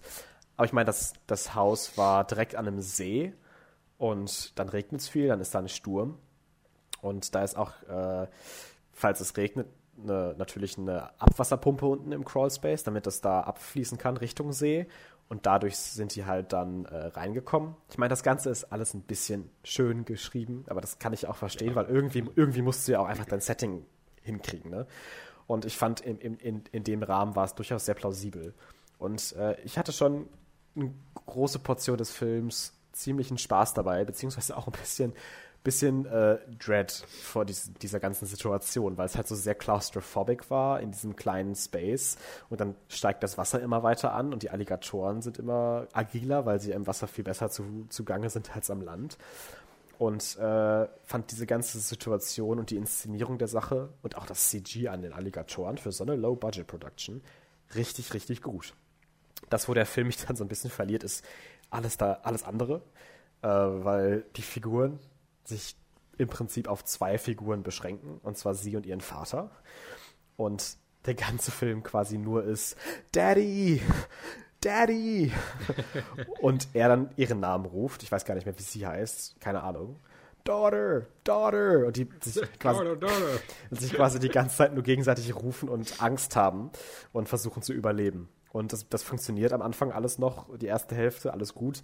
Aber irgendwann wird es dann halt auch ein bisschen samey und ein bisschen alt. Und äh, wobei, wenn du Low-Budget-Film sagst, so ein Low-Budget hatte der ja gar nicht. Der hat dreizehn Komma fünf Millionen gekostet. Ja, okay, für einen Horrorfilm ist es vielleicht ein bisschen mehr. Aber ich meine, der, der Film hat durchaus Sequenzen und sieht durchaus in manchen Teilen aus wie so ein Blockbuster. Also so viele, aber auch gerade mit so einem Krokodil-Setting haben wir wesentlich weniger Budget. Also da haben die dann vielleicht ein Zehntel davon oder sowas. Really? Müssen dann mit ein paar Millionen wirklich arbeiten. Also. Aber es ist eigentlich als Low-Budget-Produktion so in, in den Medien durchaus. Ich finde aber dreizehn Komma fünf Millionen, vielleicht in einem großen Hollywood-Scheme ist es Low-Budget. Ja, dreizehn Komma fünf Millionen kann man schon ganz schön viel mitmachen, würde ich sagen. Aber da haben sie auch viel mitgemacht, dann sagt man es vielleicht so. Also ich meine, das, ja. gerade auch das mit dem Sturm, ne, diesem Hurricane, das ist ja auch etwas, was, wo, wo sie sich das dann gegenseitig nochmal ein bisschen mit erschweren. Ne? Und das wurde halt auch einfach fantastisch gezeigt. Ich will gar nicht mehr so viel darüber reden. Ich, ich, ich rede jetzt auch, glaube ich, ein bisschen, ein bisschen im Kreis. Ich fand den Film durchaus cool, hat mich sehr unterhalten. Wurde am Ende dann so ein bisschen samey und immer das Gleiche. Hatte aber durchaus auch visuell interessante Momente. Und es gibt so ein paar andere Szenen, in denen dann Charaktere von diesen Alligatoren umgebracht werden, die auch teilweise ganz cool gefilmt sind und gut, gut aussehen. Äh, hätte mir dann aber noch ein bisschen mehr Variation vielleicht in allem gewünscht. Aber durchaus zu empfehlen. Ja, ja, ja. Alles klar. Ähm... Werde ich mir, glaube ich, nicht angucken. Aber kann ich mir auch äh, nicht vorstellen, dass, dass der dir dann nochmal irgendwie gefallen würde. Aber, aber finde ich zumindest mal interessant, dann zu hören, dass der doch irgendwie schon ein paar interessante Dinge, also interessant in Anführungszeichen, aber zumindest nicht schlecht ist. Sagen wir es mal so. Äh, ja, weil ich sonst von diesem Film wahrscheinlich auch einfach nichts mehr gehört hätte. Ja, yeah, that's, that's true. Gut, dann würde ich zumindest noch eine Sache erwähnen, glaube ich. Und dann haben wir schon auch nicht mehr so viel Zeit. Nee, es stimmt. Und zwar habe ich auch The Nightingale geguckt. Ähm, hatte ich mir jetzt äh, für Felix keine große Überraschung, weil der irgendwie bei Prime auch wieder sehr günstig zu leihen war und so. Mhm. Ähm, und The Nightingale fand ich schon ganz gut. ähm, ich finde besonders dieses Setting sehr interessant, dass es äh, wirklich in Tasmanien spielt, aber da äh, und, und dieses Kolonialisierungsding der Engländer so aufgreift, aber dann zusätzlich auch noch der Konflikt zwischen England und Irland äh, eine Rolle spielt und auch noch mit reinkommt. Es ist so ein, so ein Setting und so ein Ding, so ein System des Rassismus, über das man eigentlich sonst nicht so mega viel hört, was da in Australien da passiert ist mit mhm. der englischen Kolonialisierung und wie da Rassismus ein großes Thema war, aber auch wie äh, Iren, äh, die eigentlich ja in seinem Kopf sind die ja gar nicht so weit weg und ja, wenn man ein bisschen Ahnung von Geschichte hat, weiß man, dass da ein paar Konflikte mhm. waren, ja, ja. aber dass die teilweise auch so als Weiße äh, auch wie Sklaven gehalten wurden, wenn sie jetzt irgendwie an, angebliche Straftäter oder sowas waren. Ähm, was man in diesem Film auch auf jeden Fall sieht. Es ist im Großen und Ganzen eine Revenge-Story, die äh, ja, dann so ein paar kleinere Twists und Turns hat in, sein, in seinem Narrativ und in, in ein paar verschiedene Richtungen geht. Aber im Großen und Ganzen ist es halt diese Revenge-Story, dass dem Hauptcharakter was Böses passiert und er sich dann dafür rächen will. Ja. Der Film hat super viele...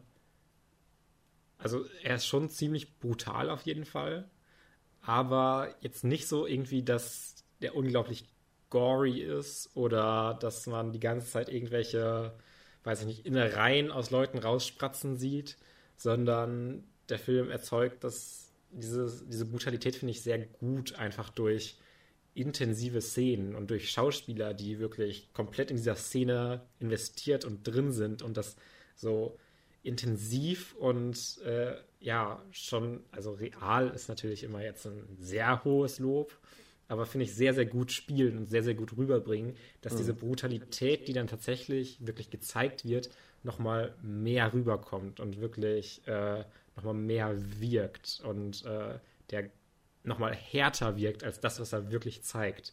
Mhm. Er hat halt auch mehrfache Vergewaltigungsszenen, wo ich dann halt, ich, ich bin halt nicht so begeistert von Vergewaltigung als Plot-Device, um vielleicht auch Leute als böse erscheinen zu lassen. Dann mhm. lässt man sie halt einfach vergewaltigen, dann sind sie halt a priori böse, automatisch böse. Äh, bin ich kein großer Fan von, das so zu instrumentalisieren, gerade wenn man es dann als Thema auch dann ein bisschen wieder fallen lässt eher. Mhm. Und nicht unbedingt über die Konsequenzen, die psychisch auch so eine Vergewaltigung auslösen kann, äh, das nicht wirklich thematisiert, sondern es eher dieses Plotmittel ist, um jetzt, ja, jetzt will sie sich nochmal mehr rächen oder ja, jetzt sind diese Bösen, sind jetzt nochmal böser. Also es gibt ja wirklich, wie ich schon sagte, mehrere dieser Vergewaltigungsszenen, mhm. die ich finde ich immer so ein bisschen cheap sind. Auch wenn man dazu sagen muss, dass das sicherlich äh, aber auch zu einer authentischeren Zeichnung dieser Zeit und dieser, diesem Kolonialisierungshorror dazugehört. Ähm, es ist halt einfach so, dass diese, dass es eine krasse Zeit war und dass sicherlich, was in diesem Film in einigen Szenen passiert, auch wirklich so passiert ist. Also es ist ja nichts Neues, dass sich äh, irgendwelche Kolonialisierungsmächte dann äh, dahin gehen und halt ja als Ziel im Grunde fast schon haben, die Schwarzen äh, auszurotten, fast schon, mhm. wirklich größtenteils zu töten und äh, deren Frauen auch vergewaltigen. Das ist ja einfach historisch akkurat. Es ist ja nichts, was sich der Film jetzt irgendwie dazu denkt. Mhm. Aber ich hätte mir trotzdem gewünscht, dass, wenn der Film schon wirklich das nicht nur andeutet, sondern so explizit auch noch zeigt, dass es wirklich dann auch nochmal ein Thema wird, was behandelt wird und nicht nur, dass so gezeigt wird und einen schockieren soll, mhm. weil diese Zeit auch so schockierend war, sondern dass man wirklich ein bisschen was inhaltlich noch mehr damit macht. Mir geht der Film auch insgesamt ein bisschen zu lang. Ich mhm. finde, für das, was er macht, er geht zwei Stunden, sechzehn Minuten, für das, was er macht und für das, was er erzählt und für das auch, was inhaltlich einem geboten wird und thematisch, ist das alles ein bisschen sehr weit auseinandergestreckt. Und in der Mitte des Films passiert so semi viel, sagen wir es mal so. Und äh, es ist auch nicht gefühlt, hätte man da auch wirklich ein paar Szenen einfach entweder straffen oder größtenteils einfach cutten können, um ein bisschen schneller zu dem Punkt zu kommen, wo der Film eigentlich die ganze Zeit hin will.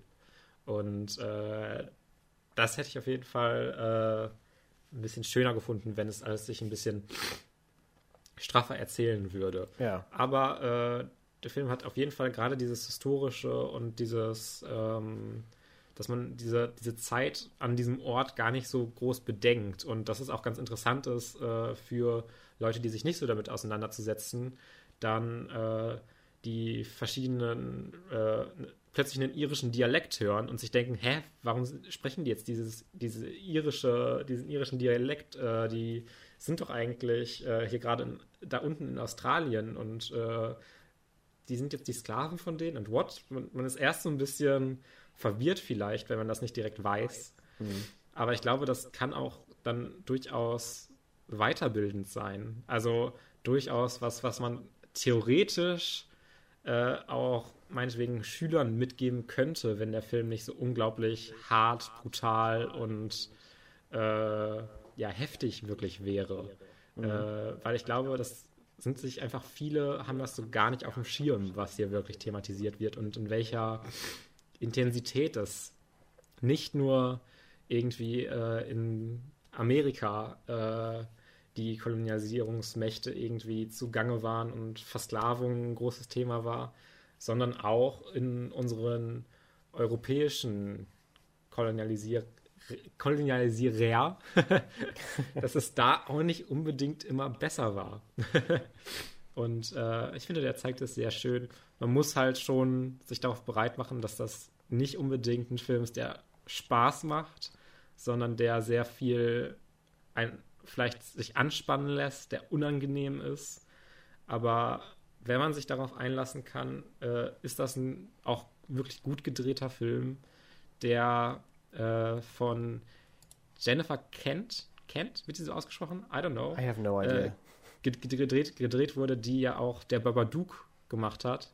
Ah, und, ja, okay. Ähm, finde ich sehr, sehr interessant, weil äh, ich hätte es wirklich niemals sagen können, dass es dieselbe Regisseurin ist.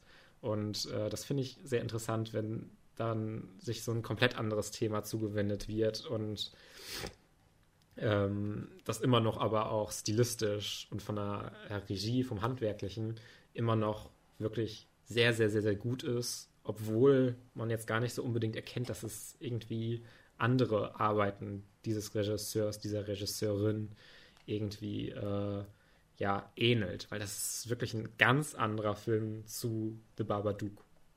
Ganz, ganz anders. Auch wenn ich The Babadook auch durchaus gut fand. Ähm, ist sehr interessant, ja. Mehr möchte ich dazu gar nicht sagen. Ich habe schon relativ lange darüber geredet, äh, weil ich den Film dann doch schon interessant genug fand und ihn auch weiterempfehlen würde.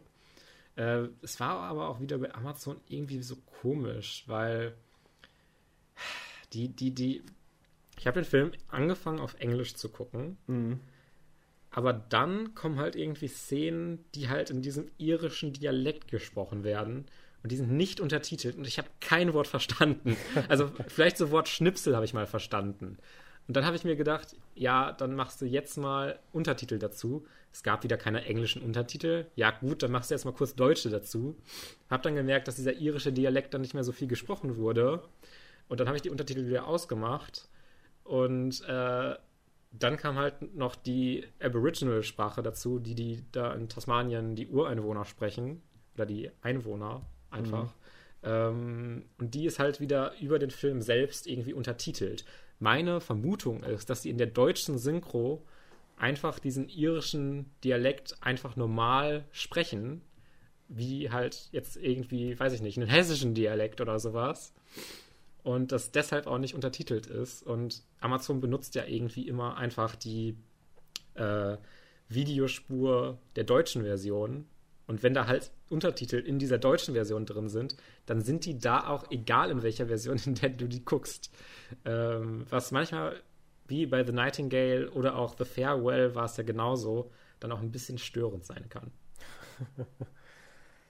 Ja. Ja. Okay, das ist natürlich wieder a lot gewesen. Äh, bin mal gespannt, ob ich mir den nochmal anschaue. Ich denke mal, wenn überhaupt, durch Zufall vielleicht. Ja, vielleicht ist er ja nochmal irgendwann in irgendeinem Abo drin. Ich könnte mir auch durchaus ja. vorstellen, dass er mal in Amazon Prime reinkommen könnte. Würde ja. jetzt durchaus, finde ich, so ein Angebot von Amazon auch passen. Ähm, ja, also schon eine Empfehlung, die ich aussprechen würde, aber auch nicht jetzt irgendwie, äh, weiß ich weiß nicht, nicht, einen unglaublich krass guten Film erwarten, auch wenn er schon ziemlich gut ist, aber mhm. er hat schon seine Hauptzielpunkte, äh, die er setzt, äh, wie er es darstellen will und was er aussagen will, und äh, das ist auch okay so, aber er geht für mich dann bei vielen Charakteren und, Charakteren und sowas auch nicht wirklich mhm. weit darüber hinaus. Alles klar. Gut. Ich glaube, dann müssen wir uns nur noch die Hausaufgaben geben. Ja. Diese Folge ist schon wieder sehr, sehr, sehr, sehr, sehr, sehr lang. Aber wirklich, ich komme mir gar nicht so lange vor. Also irgendwie weiß ich gar nicht, ja. worüber wir geredet haben. Ja, ist eigentlich, ist eigentlich ein gutes Zeichen. Ich habe auch schon äh, dir ja auch geschrieben, dass wir vielleicht doch die Top drei rauslassen, aber haben wir jetzt doch drin gehabt. Aber oh. jetzt haben wir halt eine besonders lange Folge. Ist ja auch die zwanzigste Folge, dann kann die ja auch zwei, ja, ja. zwei Stunden lang gehen. Ist ja richtig. ähm, haben wir extra so geplant, natürlich. Na, natürlich, natürlich. Ähm, und Felix, gib mir mal erst die Hausaufgabe. Ja, Fabian, ich äh, weiß, dass du dich da jetzt sehr drüber freuen wirst, dass du endlich The Fountain oh gucken darfst. Ah ja. Ja, ich dachte mir irgendwie, irgendwann muss ich ihn dir ja mal geben. Und äh, ich glaube, das ist schon ein Film, wo man auch sehr viel drüber reden kann. Deswegen gebe ich dir The Fountain. Das könnte interessant sein. Gut. Ähm, ich habe mal wieder Lust, Felix, Nein. dir einen extrem beschissenen Film zu geben. Oh Gott. Und zwar, ähm, ich fand ihn wirklich so fast schon unaushaltbar. Ich fand ihn so scheiße. Ich fand ihn so schlimm. Ich, ich kann es kaum beschreiben. Äh, es ist eine Komödie. Oha. Es ist eine Parodie. Oh nein. Es ist Fifty Shades of Black. Excuse me? Gefährliche Hiebe ist, glaube ich, der, der Beititel von dem Film. Den schaust du jetzt mal an, einfach nur, um dich ein bisschen zu quälen. Und dann oh reden wir Gott. darüber. Oh dann reden Gott. wir über diesen Dreck. Es ist wirklich... Ich meine, ich habe ja sogar Fifty Shades of Grey gesehen. Von daher kann ich das ja vielleicht nochmal richtig appreciaten. Diese jetzt, kannst du, jetzt kannst du diese ganzen Sex-Jokes richtig appreciaten. Ich glaube auch. Diese oh ganzen Gott. unangebrachten Scheiß-Jokes. Vielleicht rufe ich ja, ja. irgendeinen Freund oder eine Freundin an, damit ich die nicht alleine gucken muss. Ja, also ich habe den auch mit Freunden zusammen geguckt, aber auch nicht, weil ich wollte. Und äh, ich hatte dadurch nicht mehr Spaß. Sagen wir es mal so. Ich äh, war eher so da, saß da und war, mir war das alles sehr unangenehm und ich fand es sehr, sehr schlecht. Ich kann mich auch nicht mehr so mega viel an diesen Film erinnern. Ja, aber ich, ich werde seine Erinnerung äh, auffrischen können. Oh Gott. Nächste Woche. Oh Gott. Ich hoffe, ich hoffe, ich ho- also wenn du den jetzt so witzig fändest, das wäre das wär ein Twist, wenn du jetzt den richtig, ha, ist doch voll der witzige Film. Ähm, das, das wird mich sehr überraschen. Ich, so ein paar Gags sind, glaube ich, auch gar nicht mal komplett scheiße, wie das halt äh, in so einer äh, Komödien-Parodie halt so ist, dass halt sechzigtausend Referenzen und Gags einem einfach an den Kopf geschmissen werden und halt geguckt wird, was kleben bleibt. Äh, meistens ist das so null Komma fünf Prozent, was, wo man denkt, ah, die Idee war immerhin okay. Mhm. Ähm, Ja, es ist, ist, ist, ist wirklich so der schlechteste Film, der mir so in den Kopf geschossen ist. Und äh, ich wollte dir einfach mal wieder was Beschissenes geben, deswegen bitteschön, Felix, bitteschön. Äh, ja, ich äh, freue mich. Okay, dann konkludieren wir mal unseren bombastischen Podcast wieder. Äh, ich hoffe, ihr bleibt bis zum Ende dran. Äh, Trotz der Länge. Es war eigentlich eine sehr, sehr schöne Folge, finde ich. Warte, wir müssen jetzt irgendein Secret einbauen für die ganzen Leute, die das jetzt die ganze Zeit gehört haben, die unsere treuen Fans hier. Ähm, ähm, ich beatboxe.